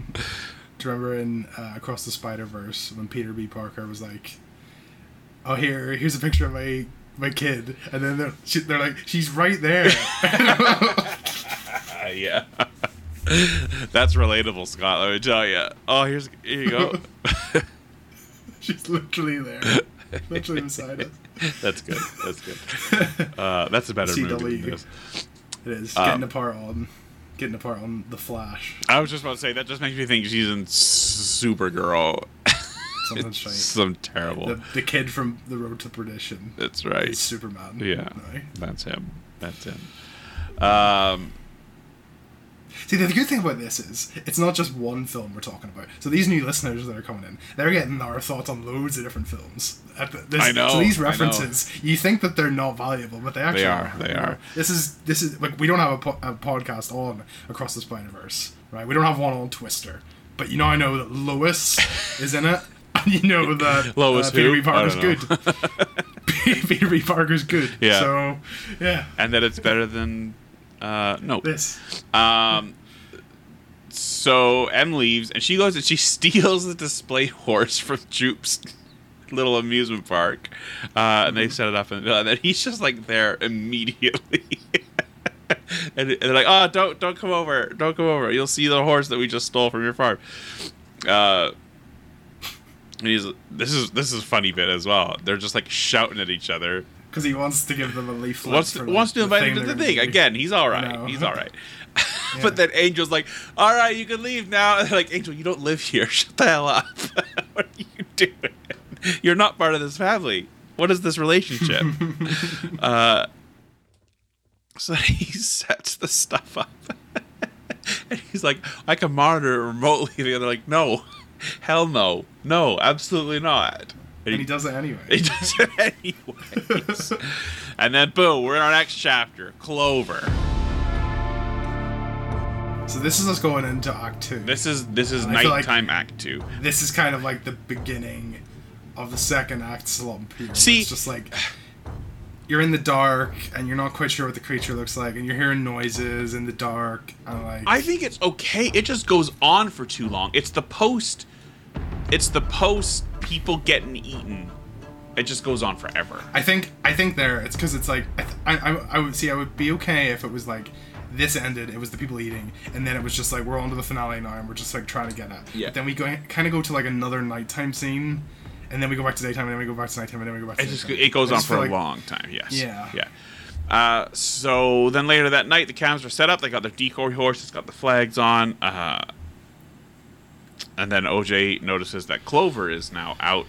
Um, he enters into the barn, uh, and then this is where this is this is where I get really annoyed, Scott.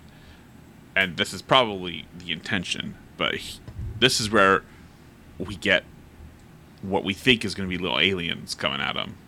right? A Scheider, a Scheider move. I think this is. I don't like that at all because this is also the best instance of of OJ going, nope, nope, absolutely not. I'm out of here. And then it's just the Jupe kids being little dicks. Who are they? Are they are they Steven Yeun's children? Yes. Okay. See, they're there because they stole the horse statue.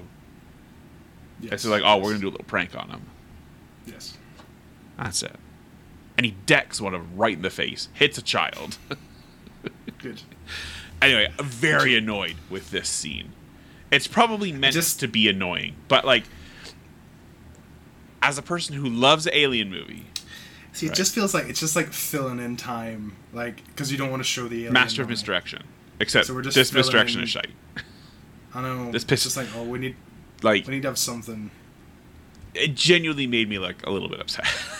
Yeah, it's annoying. yeah, very dis, very displeased with this scene. Um, uh, then later, OJ goes out, uh, but the UFO arrives and just sucks the horse up. UFO. The uh, the statue, I should say. Um, What does he say? UAP. UAP, yes. What does that stand for? unidentified aerial phenomenon, I think. Angel. Angel knows all about it. Yeah. He's, Well, is that quite timely? I don't know if you've heard about all this UAP stuff over in the old United States of America down there. Like, I did see that that guy though was supposed to be like a bit of a hack, and it's he's done this before. I think. like, look. Here's the thing, Scott. Right? Can we ju- can we just can we just move on and just accept that aliens are real and just just do the proof, guys? Just just show us. Come on, like, we all know it. We all know it. There's no there's no conceivable way in the entire universe that we're the only ones. Just show the proof. Just show the proof. God, God just made us No.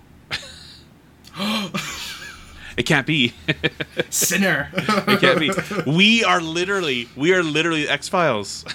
You're you're old Dana Scully over there. You're like, oh no, no, it's that's not true. think- and I'm like, no, no, I want to believe, Scott. I want to believe. Didn't they get?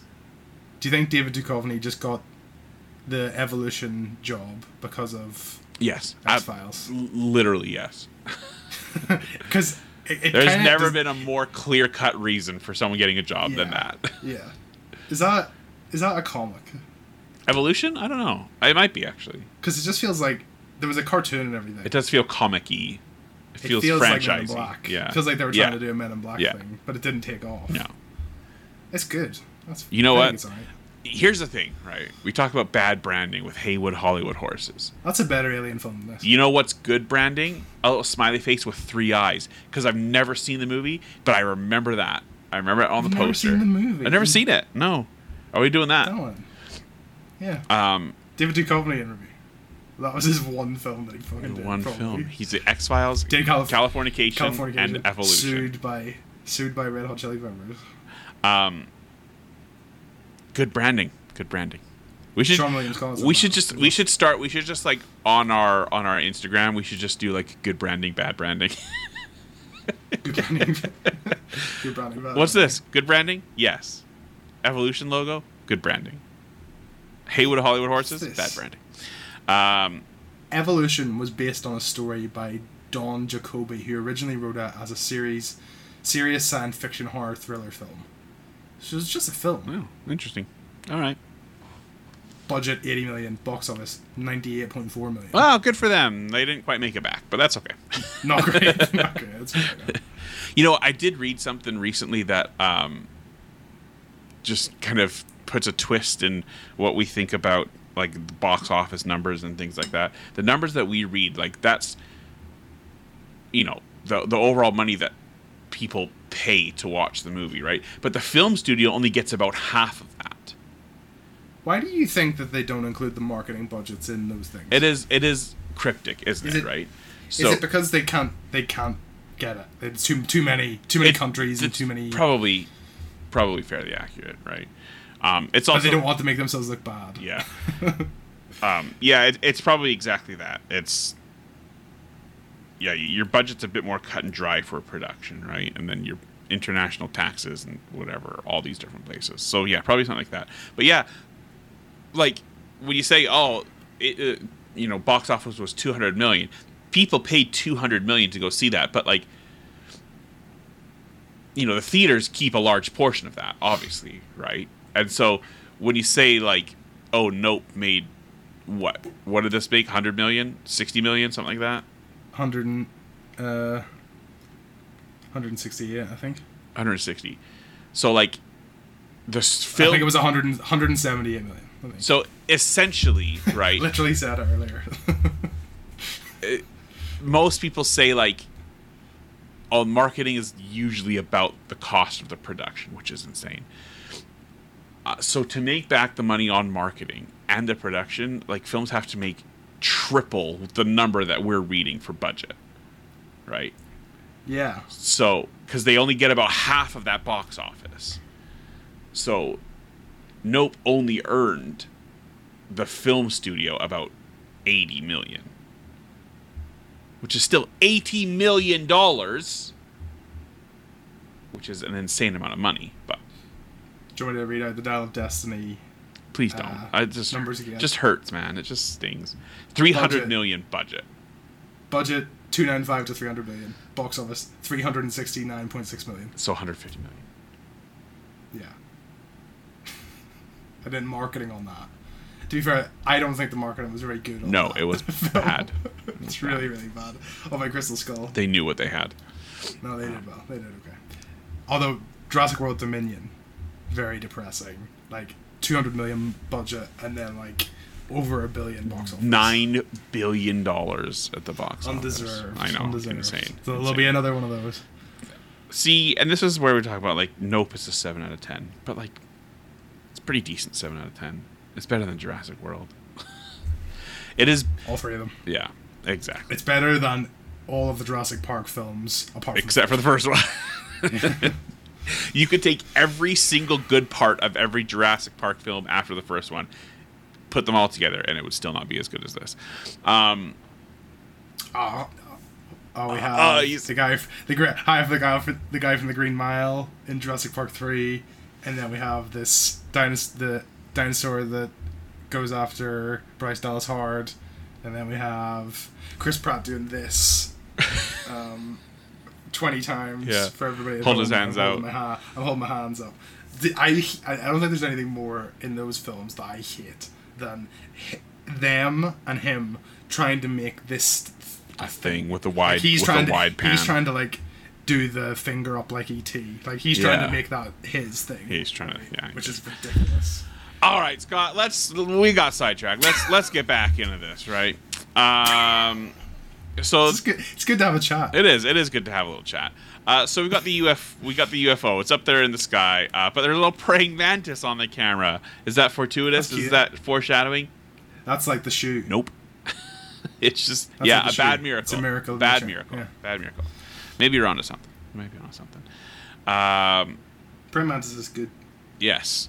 So uh, they're there. OJ, uh, he goes to get Clover, uh, but he uh, runs to safety and watches Clover get sucked out. Sucked out before Uh, was born. sucked out. Uh, they don't get the footage because the praying mantis is in the way, but but they get just enough, Scott, to realize that there's a cloud that was present the whole time, even while it was windy, and it's been there ever since Angel set the cameras up. And See, that's that's creepy, isn't it? it's good. Yes, love this. Love this. Great, But why though? great. Very disturbing. But but why? Why is it there? it's where it's hiding, but it could just hide in any cloud, I guess. is it generating the cloud? Is that Maybe, maybe. Yeah, could be. Is that the, is that the energy coming out? Yeah, could be. There, I like Has that. Let's go with that. Let's go with that. I think maybe in this bit, uh, they do a little shot where OJ has the coin that killed his dad in the hazard bag, Yeah, taped, tacked to the wall like a little souvenir. in his bed in his bedroom.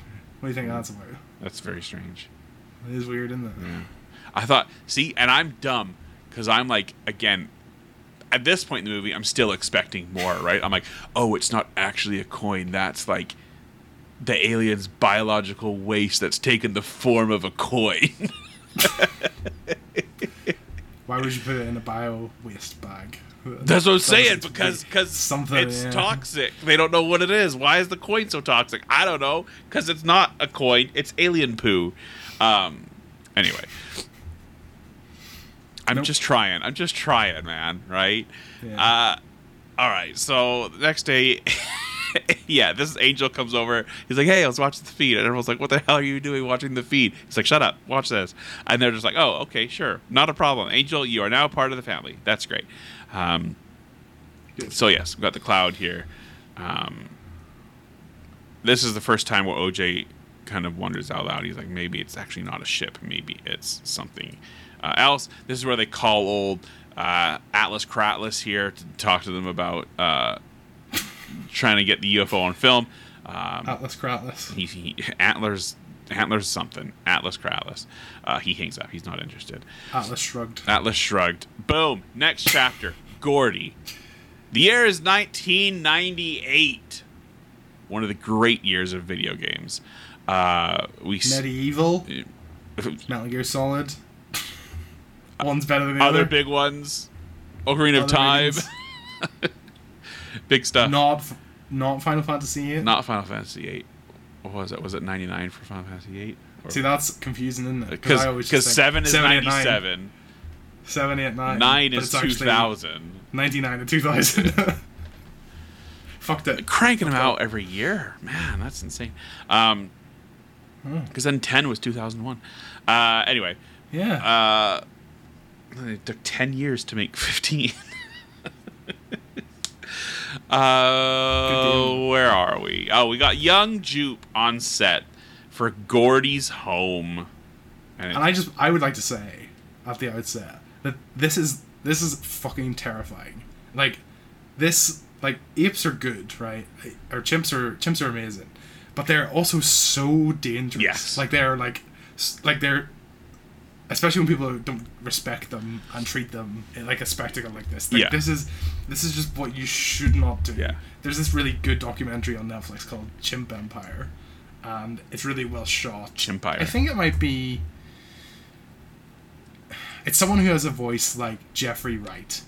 It might be. oh, Jeffrey okay, okay, cool. Really like strong Yeah, voice. yeah. Deliver ta- talking about these chimps and what they're doing. It's just like the most 4K images of chimps ever. Great. And it's just it's just shot like this is their little community. Yeah, like, they all yeah. have names and like, but they're so scary. They are like scary. they're like they're so They're like, wild. They're unknown strong. Yeah. they're strong and they're they've got sharp teeth Yeah. and they're just unknowable. Yeah. Like they're just do do not fuck with them. Like, see when I see these videos of like the happy chimp meeting the owner or like the person that was at the zoo that look after You're waiting for like, it to go wrong. Like, yeah.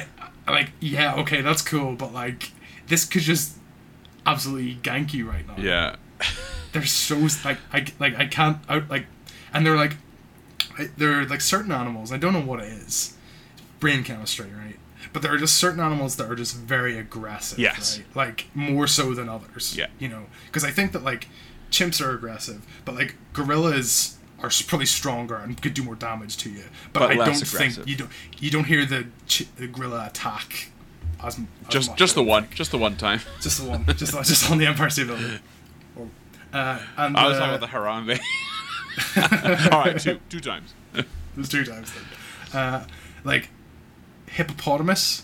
Most dangerous animal in the world. So scary. That Yeah. that one guy, that article. that I know. I think you about that all the time, Scott. Like very frequently. We saw hippopotamus at the zoo in Calgary last week. I was like, "How many? How many men have you ate? How many men have you ate?" Yeah. So they're aggressive. Cassowaries are aggressive.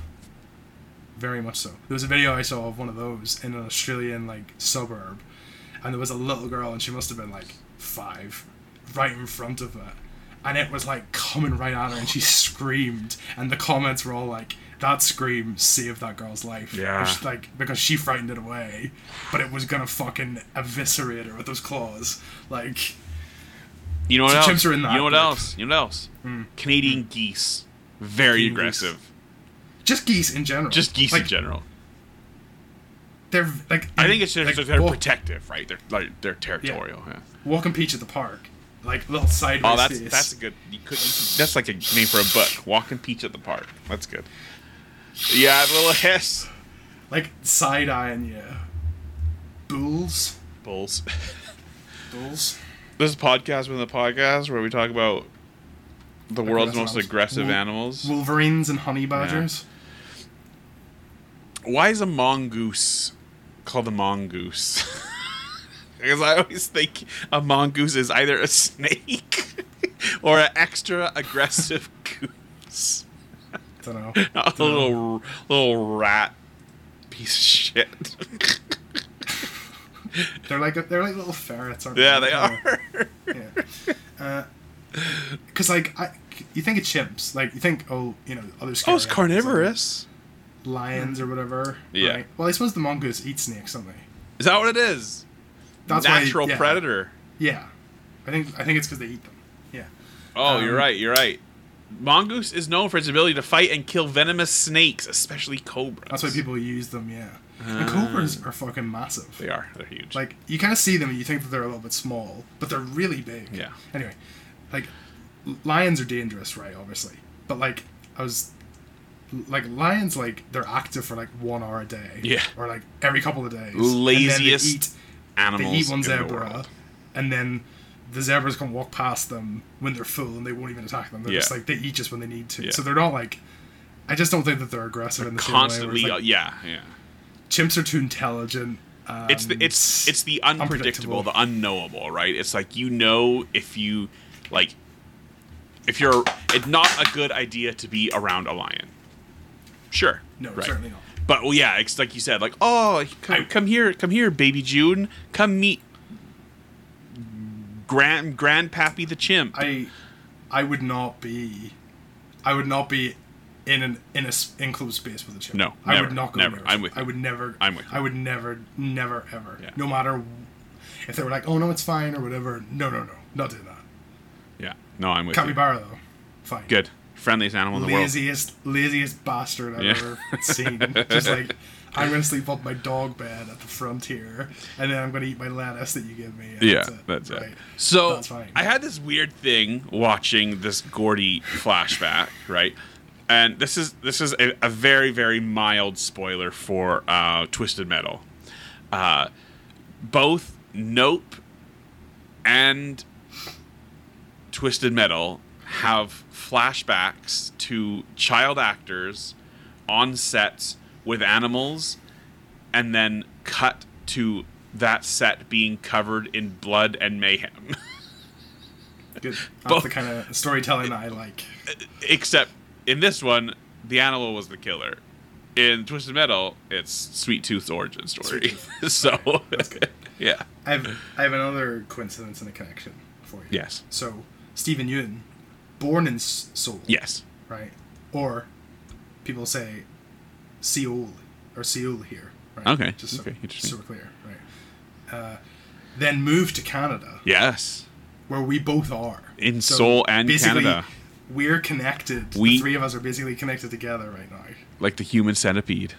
Like human centipede, really, really far apart. Yeah, yeah. Great. The front. I just want to be. Yeah. Pleasurable for you, less so for everybody else. You're in the middle. Yeah. I, oh, come on now. come on. All right. We're an hour and a half into this thing. Um, all right. So it's 1998. Jupe, and they're on set here. Um, uh, Mary Jo, the character here, she comes out with a big box of balloons, and one pops and uh, sets off Gordy, who just snaps, right? Fucking, this is terrifying. It is. This is this is awful, so well and it, it it's so frightening how empty the set is while this chimp is still just there beating on Mary Jo. Right, it's awful, and then the dad comes really in, beating on it. uh, jupes under the It's table. really kind of upsetting, actually. It is. It's, like it's, really like it's it's disturbing and it's quite visceral. Um, so he's beating on Mary Jo. You see like her legs twitching. She tries to get up, and then he beats on her more and more squelching sounds. Uh, and then old Tom comes in and he's like tries to get the chimp, and then the door closes and chimp just Now listen here, Gordy. yeah. Listen Uh, here. uh, all right, all right, Gordy. Now calm down, calm down. And then he chimp beats the life. the chimp is overly well. strong, though, isn't it? Yes. Like, like it would be violent, obviously, but it wouldn't be like. I don't think it could beat you to death with its fists. I think it would be more like biting your face off would kill you. Yeah. not- Which it think seems. it It I think that's what we see like out of frame, right? Yeah. Behind the couch, just eats easy. He's munching. He's munching, right? Uh, and then uh, so he beats Tom to death, and then he comes over and he sees Jupe under the table. Um, and then this is something I looked So up scary. afterwards. This is so is scary. this is interesting. He's like, I. So the chimp was like seeing red because he comes over and he's he's signing and he's trying to ask Jupe what happened to Mary Jo. He's like, what just happened? So he doesn't even know. He's like, chimp's gone insane. He doesn't know that he's just killed these people, right? And he goes to fist bump and brains. Are we thinking that the tablecloth is suggesting that he didn't look at him in the eyes, Exactly. and that's why he didn't attack him? Exactly. Yes. And also taking the people of color and animals as being exploited yes. parties that they have some sort Some, of connection yeah, with the other exactly, people exactly. don't have. You got your Asian, your Asian actor with the rest of the white cast, and you've got your chimpanzee. what the fuck's going on there? I know. What's Yeah. going on? Yeah. Um, Yeah. Anyway, disturbing, very disturbing scene. And again, this is the movie that I would, ra- they I would rather watch. I, they also just like fair enough. He was very violent, but like clearly this chimp is not all violence. And Yeah, you see it yeah, being quite gentle. At, yeah. the, at the end Yeah. here, it's really gentle, and then of course just yeah.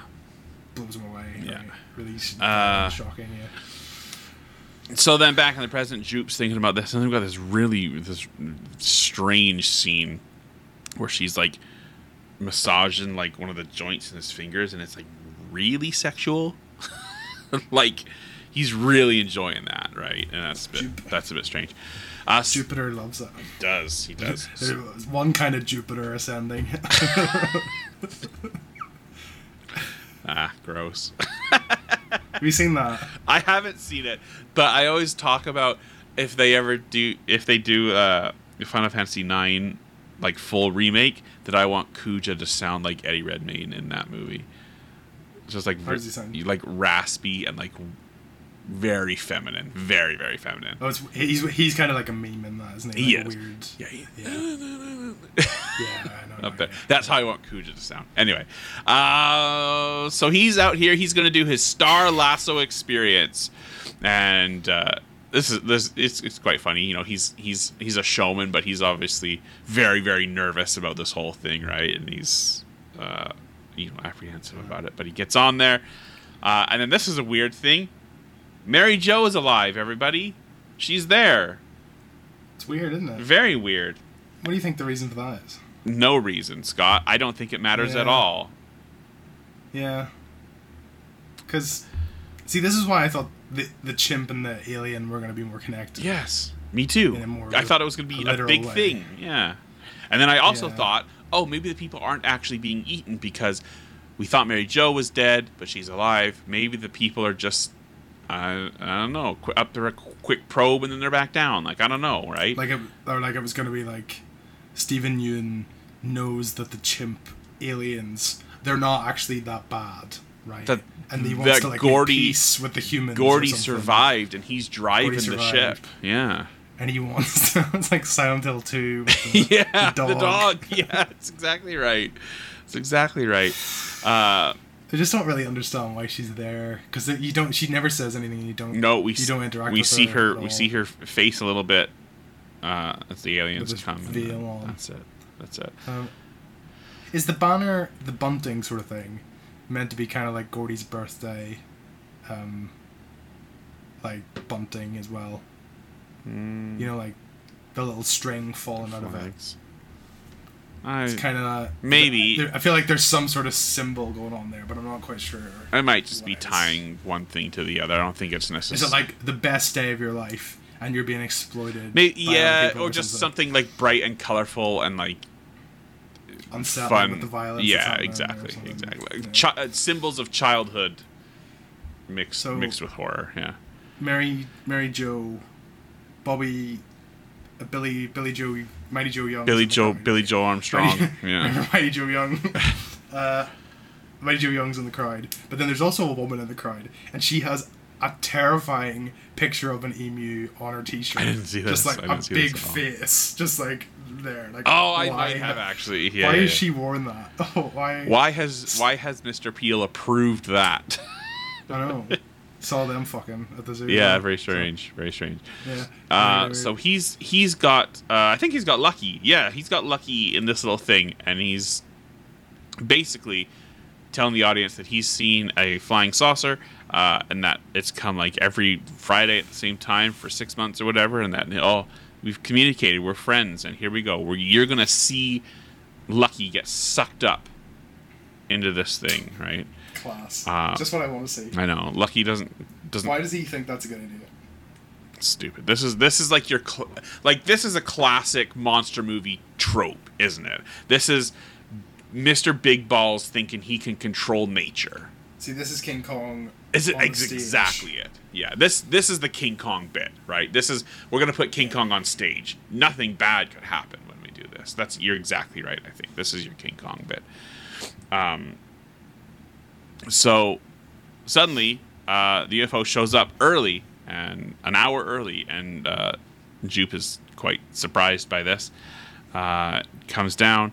Um, this is where we see Mary Jo's uh, face, and my Joe Young. we get my, sorry, my Joe Young, and then we get we get a good shot. Use her name. We, we get the good shot of Steven Yeun looking up, uh, and uh, just sucks up all these people, um, and then we see every single person start to be slowly digested for a thousand years. A thousand years. like high, high Bib Fortuna or whatever. Whoever said Jabba, Jabba's telling C three PO Yeah. do that. You're you're dead when you fucking when you're dead, right? yeah, You're dead. You're dead when you're dead. You're not like, you don't you. It's not keeping you on life support like in there. But these people You know they're I mean? alive for a bit because we hear them screaming, right? Like so they're They're screaming horrible, aren't they? yeah they are. Uh, it's good. H.R. Giger's arsehole is where we are. Yes, yes, In this. very much. Uh, it is quite I do- unsettling, isn't it? It's this is I do like the imagery in here. yeah. Um, but then it kind of like it made me a bit disappointed because I was like, oh, this thing is the alien. It's not. It's not a spaceship. Yeah. But aliens. So the Gordy thing is just not. That's not a thing. Yeah. And then all of the other characters are dead that might have brought some sort of revelation of what this is. Steven Yeun's dead. Yeah, Mike Joe Young's dead. Yeah. The kids are dead. It's like, well, there's nobody to explain anything now. Yeah. So, what are we gonna do? left We have no- we left have to no figure things out on their own. Yeah. Yeah. Um. So yeah, they're they're digested. Uh, OJ gets there. He finds Lucky still in a little stall. Um, Good.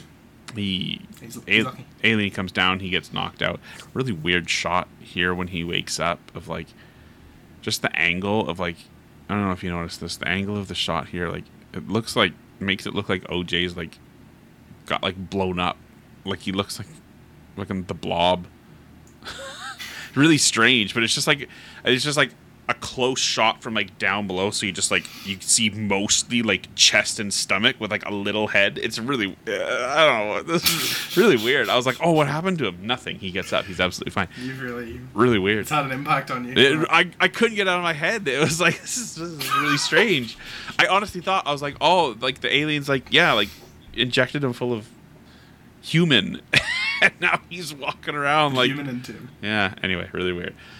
Uh, so he wakes up. Uh, Classic alien thing to do. I know, Inject, I know. inject someone. yeah, but now we know. Like, oh, forget everything you know about aliens. This is this this this isn't your daddy's alien movie. This Um, is your daddy's alien movie.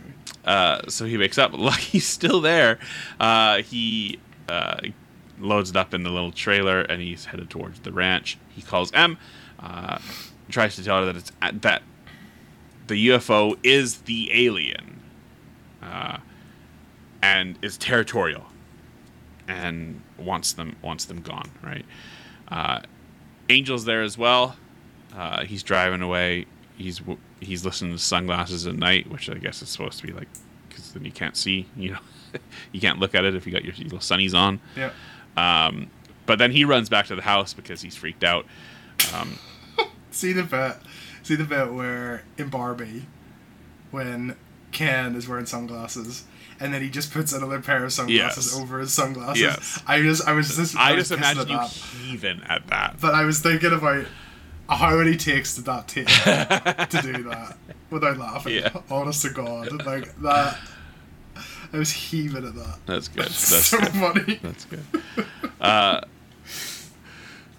so they, ugh, excuse me, they get in the house, um, and then yeah, this is this is this is quite grim, quite disgusting. He, alien just is just vomiting and Ejaculates. shitting out all these blood and guts and debris and items and coins and keys and, and See, I just I like more of this stuff. piss and I don't shite like- and blood and Big, big fuck.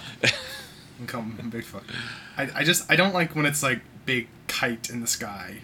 I like this kind of like grim, ugly side to like this creature. I just kind of like that kind this of a little bit sure this is like this is the world the world's bit right this is Yeah. this is the turn them all And it into ties red it into more like the violence of like Gordy and stuff, and I just feel Sure. like that was a, yeah a nicer connection Sure. rather than just this kind of like, oh, Yeah. like there it is. Yeah. it's triangles. yeah it's quite, yeah, Yeah. shapes uh, so then in the morning and this and i think this is what you're talking about this goes on for so long right we've had night day night no, just and like, now we're day this, again This should be the end. This should be the very end. yeah and oj kind of intuits that if you don't look at it then See, it's like we have another night. No. Yeah, then it's not a threat, right? Um, so he's kind of there looking at the ground, telling them all to run. And truck's running at like half power here. You got your sunglasses at night. Uh, dash slowed down plus reverb YouTube video here. Um, that's a thing. By the way Sounds sounds good. people like Sounds people like to take like 80 songs be like oh it's synthwave and all they've done is play it at 80% speed and add reverb to it um, there's there's your there's your little fact for that Thanks. Yeah. Fact. Fact. Yeah. Fact with Joseph. uh, so they get in the truck um, they get away uh, and they go back to Angel's apartment and he's just having having a little time on his VR both of you got two it's like we go, we're into fucking L.A. now. I know I know we're away. We're way out Angel not doing too bad for himself living in LA got two VR headsets in his little apartment I love him just sitting there, just like this is exactly what someone like him would do. Playing just like, King's come on Quest over, or something Come on like over, yeah. let's go, let's Yeah. go, and then they're just sitting there on their phones, and he's, He's like, playing doing VR. something else. yeah, um, just like we're just completely out of like we decided to get out of here, oh, and now we're oh, just get out We're just we're just fifty miles away. I know. just like because LA's big as well, so it's It like is. you're you're miles away. yeah Uh, and also, like, I know this is kind of like Get Out as well. We don't like. We were like, is Chris gonna get away with that? You know, like, Right. is are they gonna believe him? Right. Like this, all these people have disappeared, and all of their blood is over all their over house. their house I know like hmm, hmm. lucky Yeah. lucky for them you know I think it's widely reported at the end what happens here uh, but Yeah. They're at a diner. Angel says, "Man, you can never go wrong with fried fish sandwich." And Angel, I'm with you. Fried fish sandwich, great. Except he talks about tartar sauce. Tartar sauce is vile. You don't Down. Do that. you know what he says? He says, "Tartar got tang. Tartar got tang. he doesn't say tartar. Tartar. Tartar got tang. And M's all, oh yeah, tartar got that tang, baby. I think we we skipped over this. This is the last night scene, but I love him sitting in the car quietly when the rain goes over him, and then it stops raining, and then it starts raining again, and then it's raining really heavy, like in the distance, Right. and then the rain kind of slowly like gets closer and it stops, and then it's not raining, like it's over the top of him. Right. I really really like that. That's like it's like Yes. it's pushing the rain, like he's in a car wash, like making it rain heavier when the side of the alien is above him, and then Yeah. no rain when it's there, and then he gets out, gets in. nope. Nope. Nope. nope. um, and they're trying to Tartar got time. yeah, they're trying to talk about anything but this thing, and OJ's just like, I don't. Guys, like, why though? Like, I know you have one thing to discuss. You have one this is your thing in house and your job Yes. is just there with this thing. Yeah. Like, you can't just for. What are you gonna do? Live here? yeah, in the VR house. Like, I know. I I know. think he's stolen them. Probably, hundred percent. Or they're just like had a- discontinued models. And like, oh, what are we gonna do with this? Oh, let's let's take it. Perks, Angel. perks. Angel, right. yeah. OJ says, "I don't think it eats you if you don't look at it," and and Angel tells him to read the room. That's not what they want to talk about, but that's all they have to talk about. Um, and then we get I in, know this is supposed to be like it's a mir- a bad miracle, right? yeah, In nature, things that are unnatural that we can't control, all of that. But there's just. Are you sure that it's that you can't look at it? Because Nope. I don't know. Nope. I don't know, guys. Like I, I just, I just, it's a very flimsy like. I didn't look at it once, and it didn't look, and it didn't eat okay, me. Chris. So Because like at the end, I don't know the rules. he's not because like- he's he's not looking at it. He's looking at M. Because like, I know, Scott. It's don't like- don't don't go there. and she's Don't looking, go there, like Scott. she's. Where's the distance that we have to look at this thing from? Don't. Is it like you look at it once and you're dead? Is it that you have to continuously look at it? I don't know. You're you're thinking too much. You're thinking too much. It Goes on forever. I know. It Goes on forever. You're as thinking too much. So they get the director. Yeah, Atlas. Kratless shows up. He goes, "Hey, look at this!" And then, and then I love, I love this. But he's like, "Did I?" She's like, "I told you, I told you he was gonna come with a non-electric camera." And they have the coolest little high five handshake that anyone has ever captured on film ever. It is so aggressive Love that it and so forceful. Just bow, Uh, bow, bow, bow, bow. I love it. Yeah. so excited. that probably took 97 takes. yeah. I love that. I absolutely love that. So they go, all right, Atlas Kratless, you're going to be up on the hill here with. See, they're good. They're good to like. They're They are. They're great. They're great. like. Uh, so you're up on the hill with Angel. Uh, you hopefully you're gonna be far enough from the thing that you can capture it digitally. But we've got a little crank camera as well. We got two apparently. Uh, so you're gonna be up there capturing the stuff.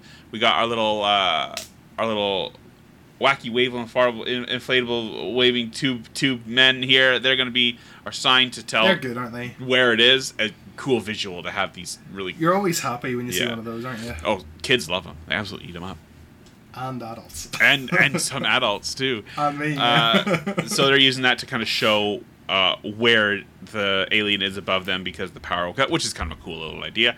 Um, and they're gonna just kind of get a little decoy out there and, and film film this thing. But just as they get going, guy here, cool costume design, comes out here with his little reflective motorcycle helmet, which you think is like I was like, oh, he knows. It's like the little horse mirror ball thing, right? But it also kind of looks like the the alien, doesn't it? a little bit, yeah, yeah, yeah, with a little Circle with a hole in yeah. it. Uh, love this. He's off riding his little motorbike. Like, what do you think's gonna happen when an electric bike hits an electromagnetic field? He's just, ah! he goes flying off his bike, and it's a really like he's in horrible pain. He's broken his arm, but it's a really funny bit. But these these uh, paparazzi people, yeah, they're a arseholes. piece of shite. don't Absolutely. Yeah. Get ganked. Watching videos of these guys. Tom Hanks, back the fuck away from my wife. In that one video. good, good morning, Kanye. Hey, good morning, Kanye. Shut Go fuck yourself. Have a good day, Kanye. It's five in the morning.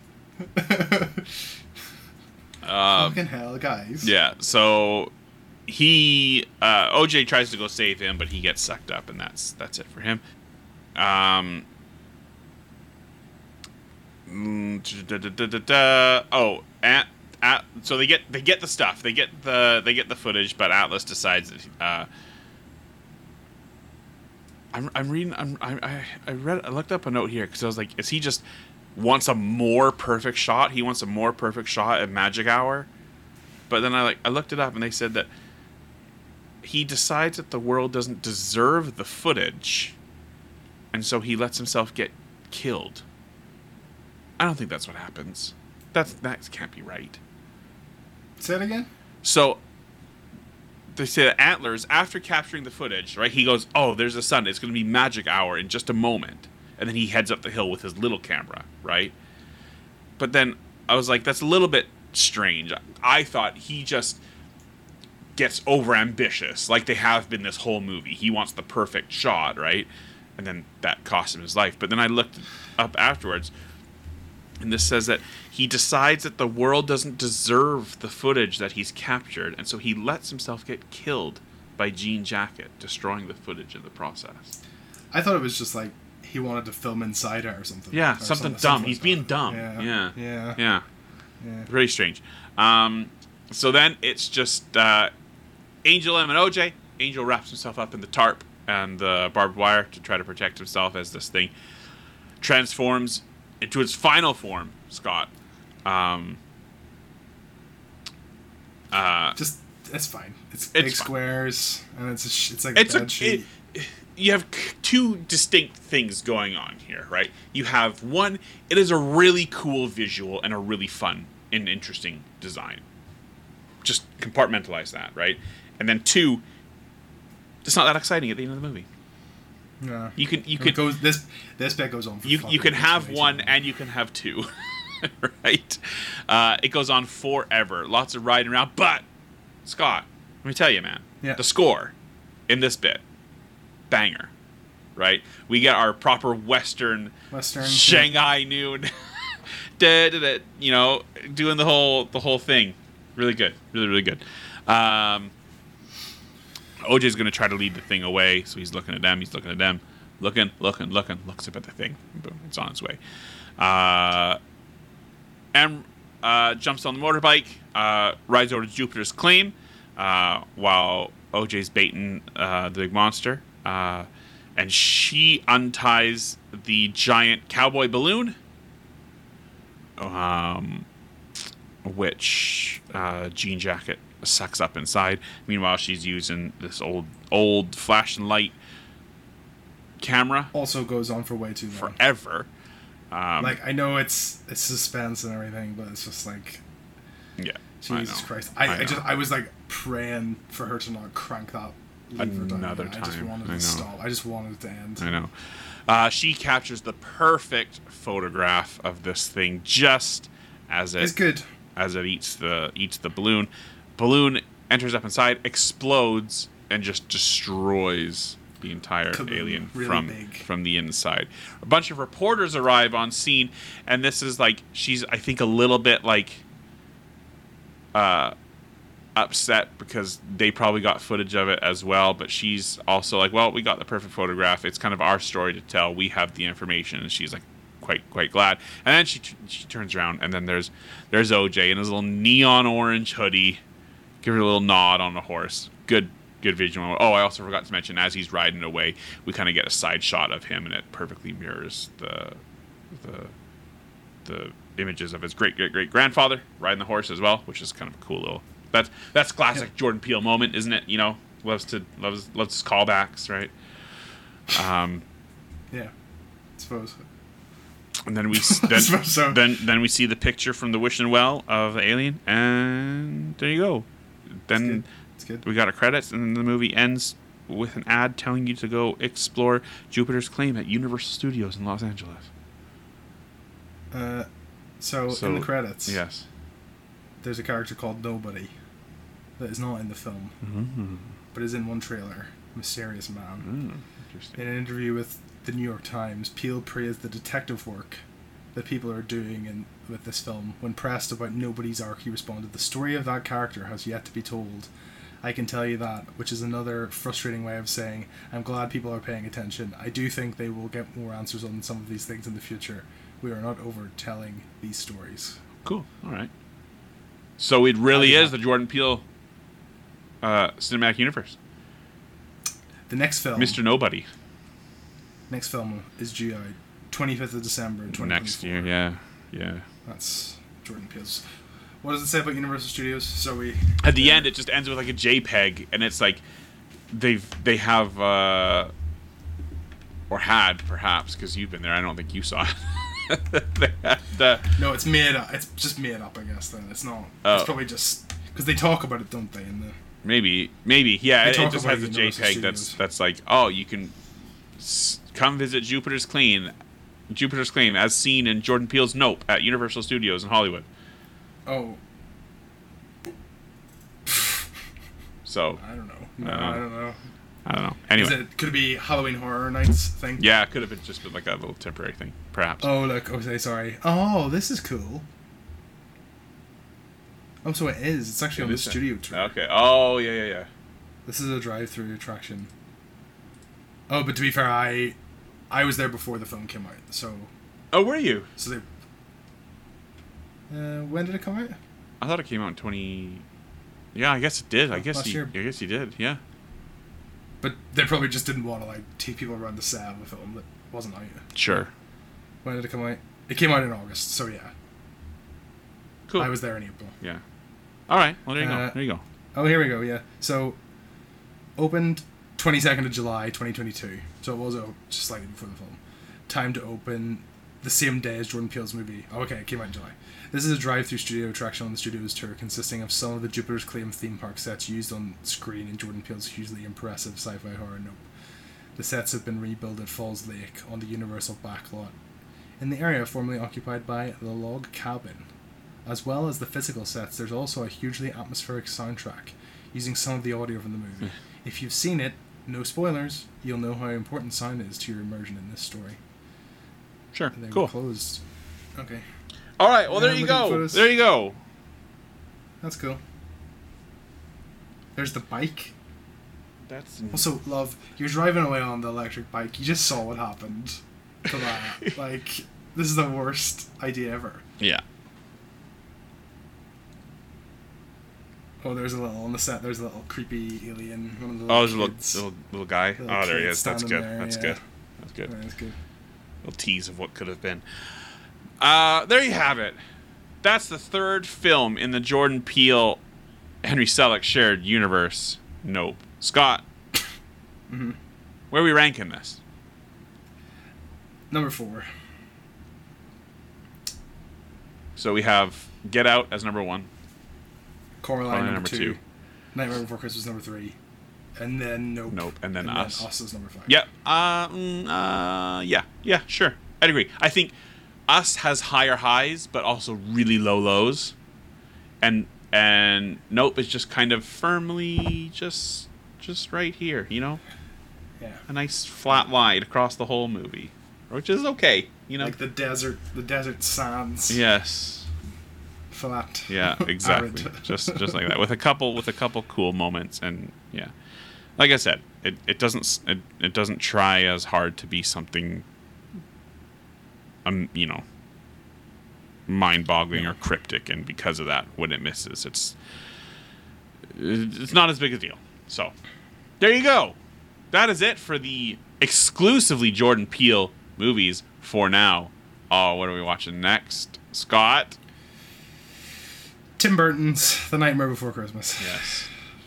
Now we're gonna do Mr. Selick a favor because he's not a fan of the old uh, having Tim Burton in the title. A little bitter about it, actually. Well, I, according to everything, trademarked. I know, I know. That is that is it. He's So just- I'm not being inaccurate. you're not. You're not. He's just expressed a little bit of frustration that I'm sure he has. I'm sure he has. people yeah. obviously think that he's directed it. Your um, magnum opus is like attributed to someone else. Yeah. Right. Yeah. So To be fair, Tim Burton did work on it. he did. like, a lot. You know, and it, it is a very it's his creation. But like. I think I think the problem is that that's even led to like lifelong. Like people think that Coraline is Tim Burton. People think Yeah, that. James and Giant Yeah. Peach is Tim Burton, and just having your work so Probably infamously all wild, yeah. tied to someone else's name, a little frustrating. I get that. So But Henry Selick can rest easy that while he may have had a lower output compared to um, old Timmy B Tim Burton, the quality is certainly higher. bangers across the, almost Overall, almost right. across the board. But I have been thinking about Tim Burton between 1988 and 1992 or 3, right? So you got 88 Beetlejuice, you got 89 Batman, 90 Edward Scissorhands, 92 Batman Returns, Good. 93 Nightmare Before Christmas. Good little five year run that where you could just do anything. Yeah. Right? Perfect. And then after that, it's like, Uh, whatever. Sleepy Hollow is good. it's okay. That's good one. Yeah, Sweeney Todd. That's pretty it's good. okay. Sweeney, oh, Sweeney Todd is good. I've actually never seen it to be honest. See, you don't even know. Oh, yeah. you don't know. Don't know. Corpse Bride, Make, good. make it shut up. Yeah. I was thinking of the uh, Charlie and Chocolate Factory. The direct, the direction Oh, yeah, that yeah. they went with Johnny Depp, uh, making him like a kind of pedo. Pedo, yeah. Yeah. Michael Jackson. Yeah. Why did they? What was the direction on that? What, what were they going for there? Mm, yeah, it was a bit strange. Is that smart? Yeah. Yeah. Anyway, You so we'll be watching The Nightmare Before Christmas as the fifth film. Of course, we, we mentioned uh, in the last episode, we have done this one in the past, but it has been over three years since we did it. And I haven't seen it since, and I haven't seen Coraline since we did it uh, before as well. So it's been a long time. Uh, It's coming coming out in the cinema again. Nightmare Before Christmas Coraline. is. No Coraline. Oh, is it? New scenes as well, apparently. What? When? I think it's out this month. No. Yeah. Everyone, everyone, get your phones. Everyone, Google it right So now. you can actually go and see it. I'm thinking that Coraline celeb- uh, returns to theaters. 14th. Worldwide. Encore 14th, 15th. So Monday. no. It's not going to play here. There's no way. I would absolutely go see this. Yeah. That's amazing. I'm going to look that up later. But uh, good time. Good time to, to go watch Coraline, everybody. Um, that's it for us for this week. Thank you so much for listening, for sticking with us on this two hour episode of our Nope review. On this average film On- that we just thought was fine. I know. we talked about a lot of stuff, including Nope and other things. Um, but seriously, thank you for listening. Uh, if you are new, we're glad that you've joined us. Uh, and uh, if you like what you've heard, please subscribe. Rank the podcast. It helps out a whole bunch uh, to those who have, because I can see that you have, and it's been it, it's made a big difference. We've had a lot of people um, join us and check us out uh, lately, and I, you know we really really appreciate that. So thank you, thank you, thank you. We will see you next time. Have a good day.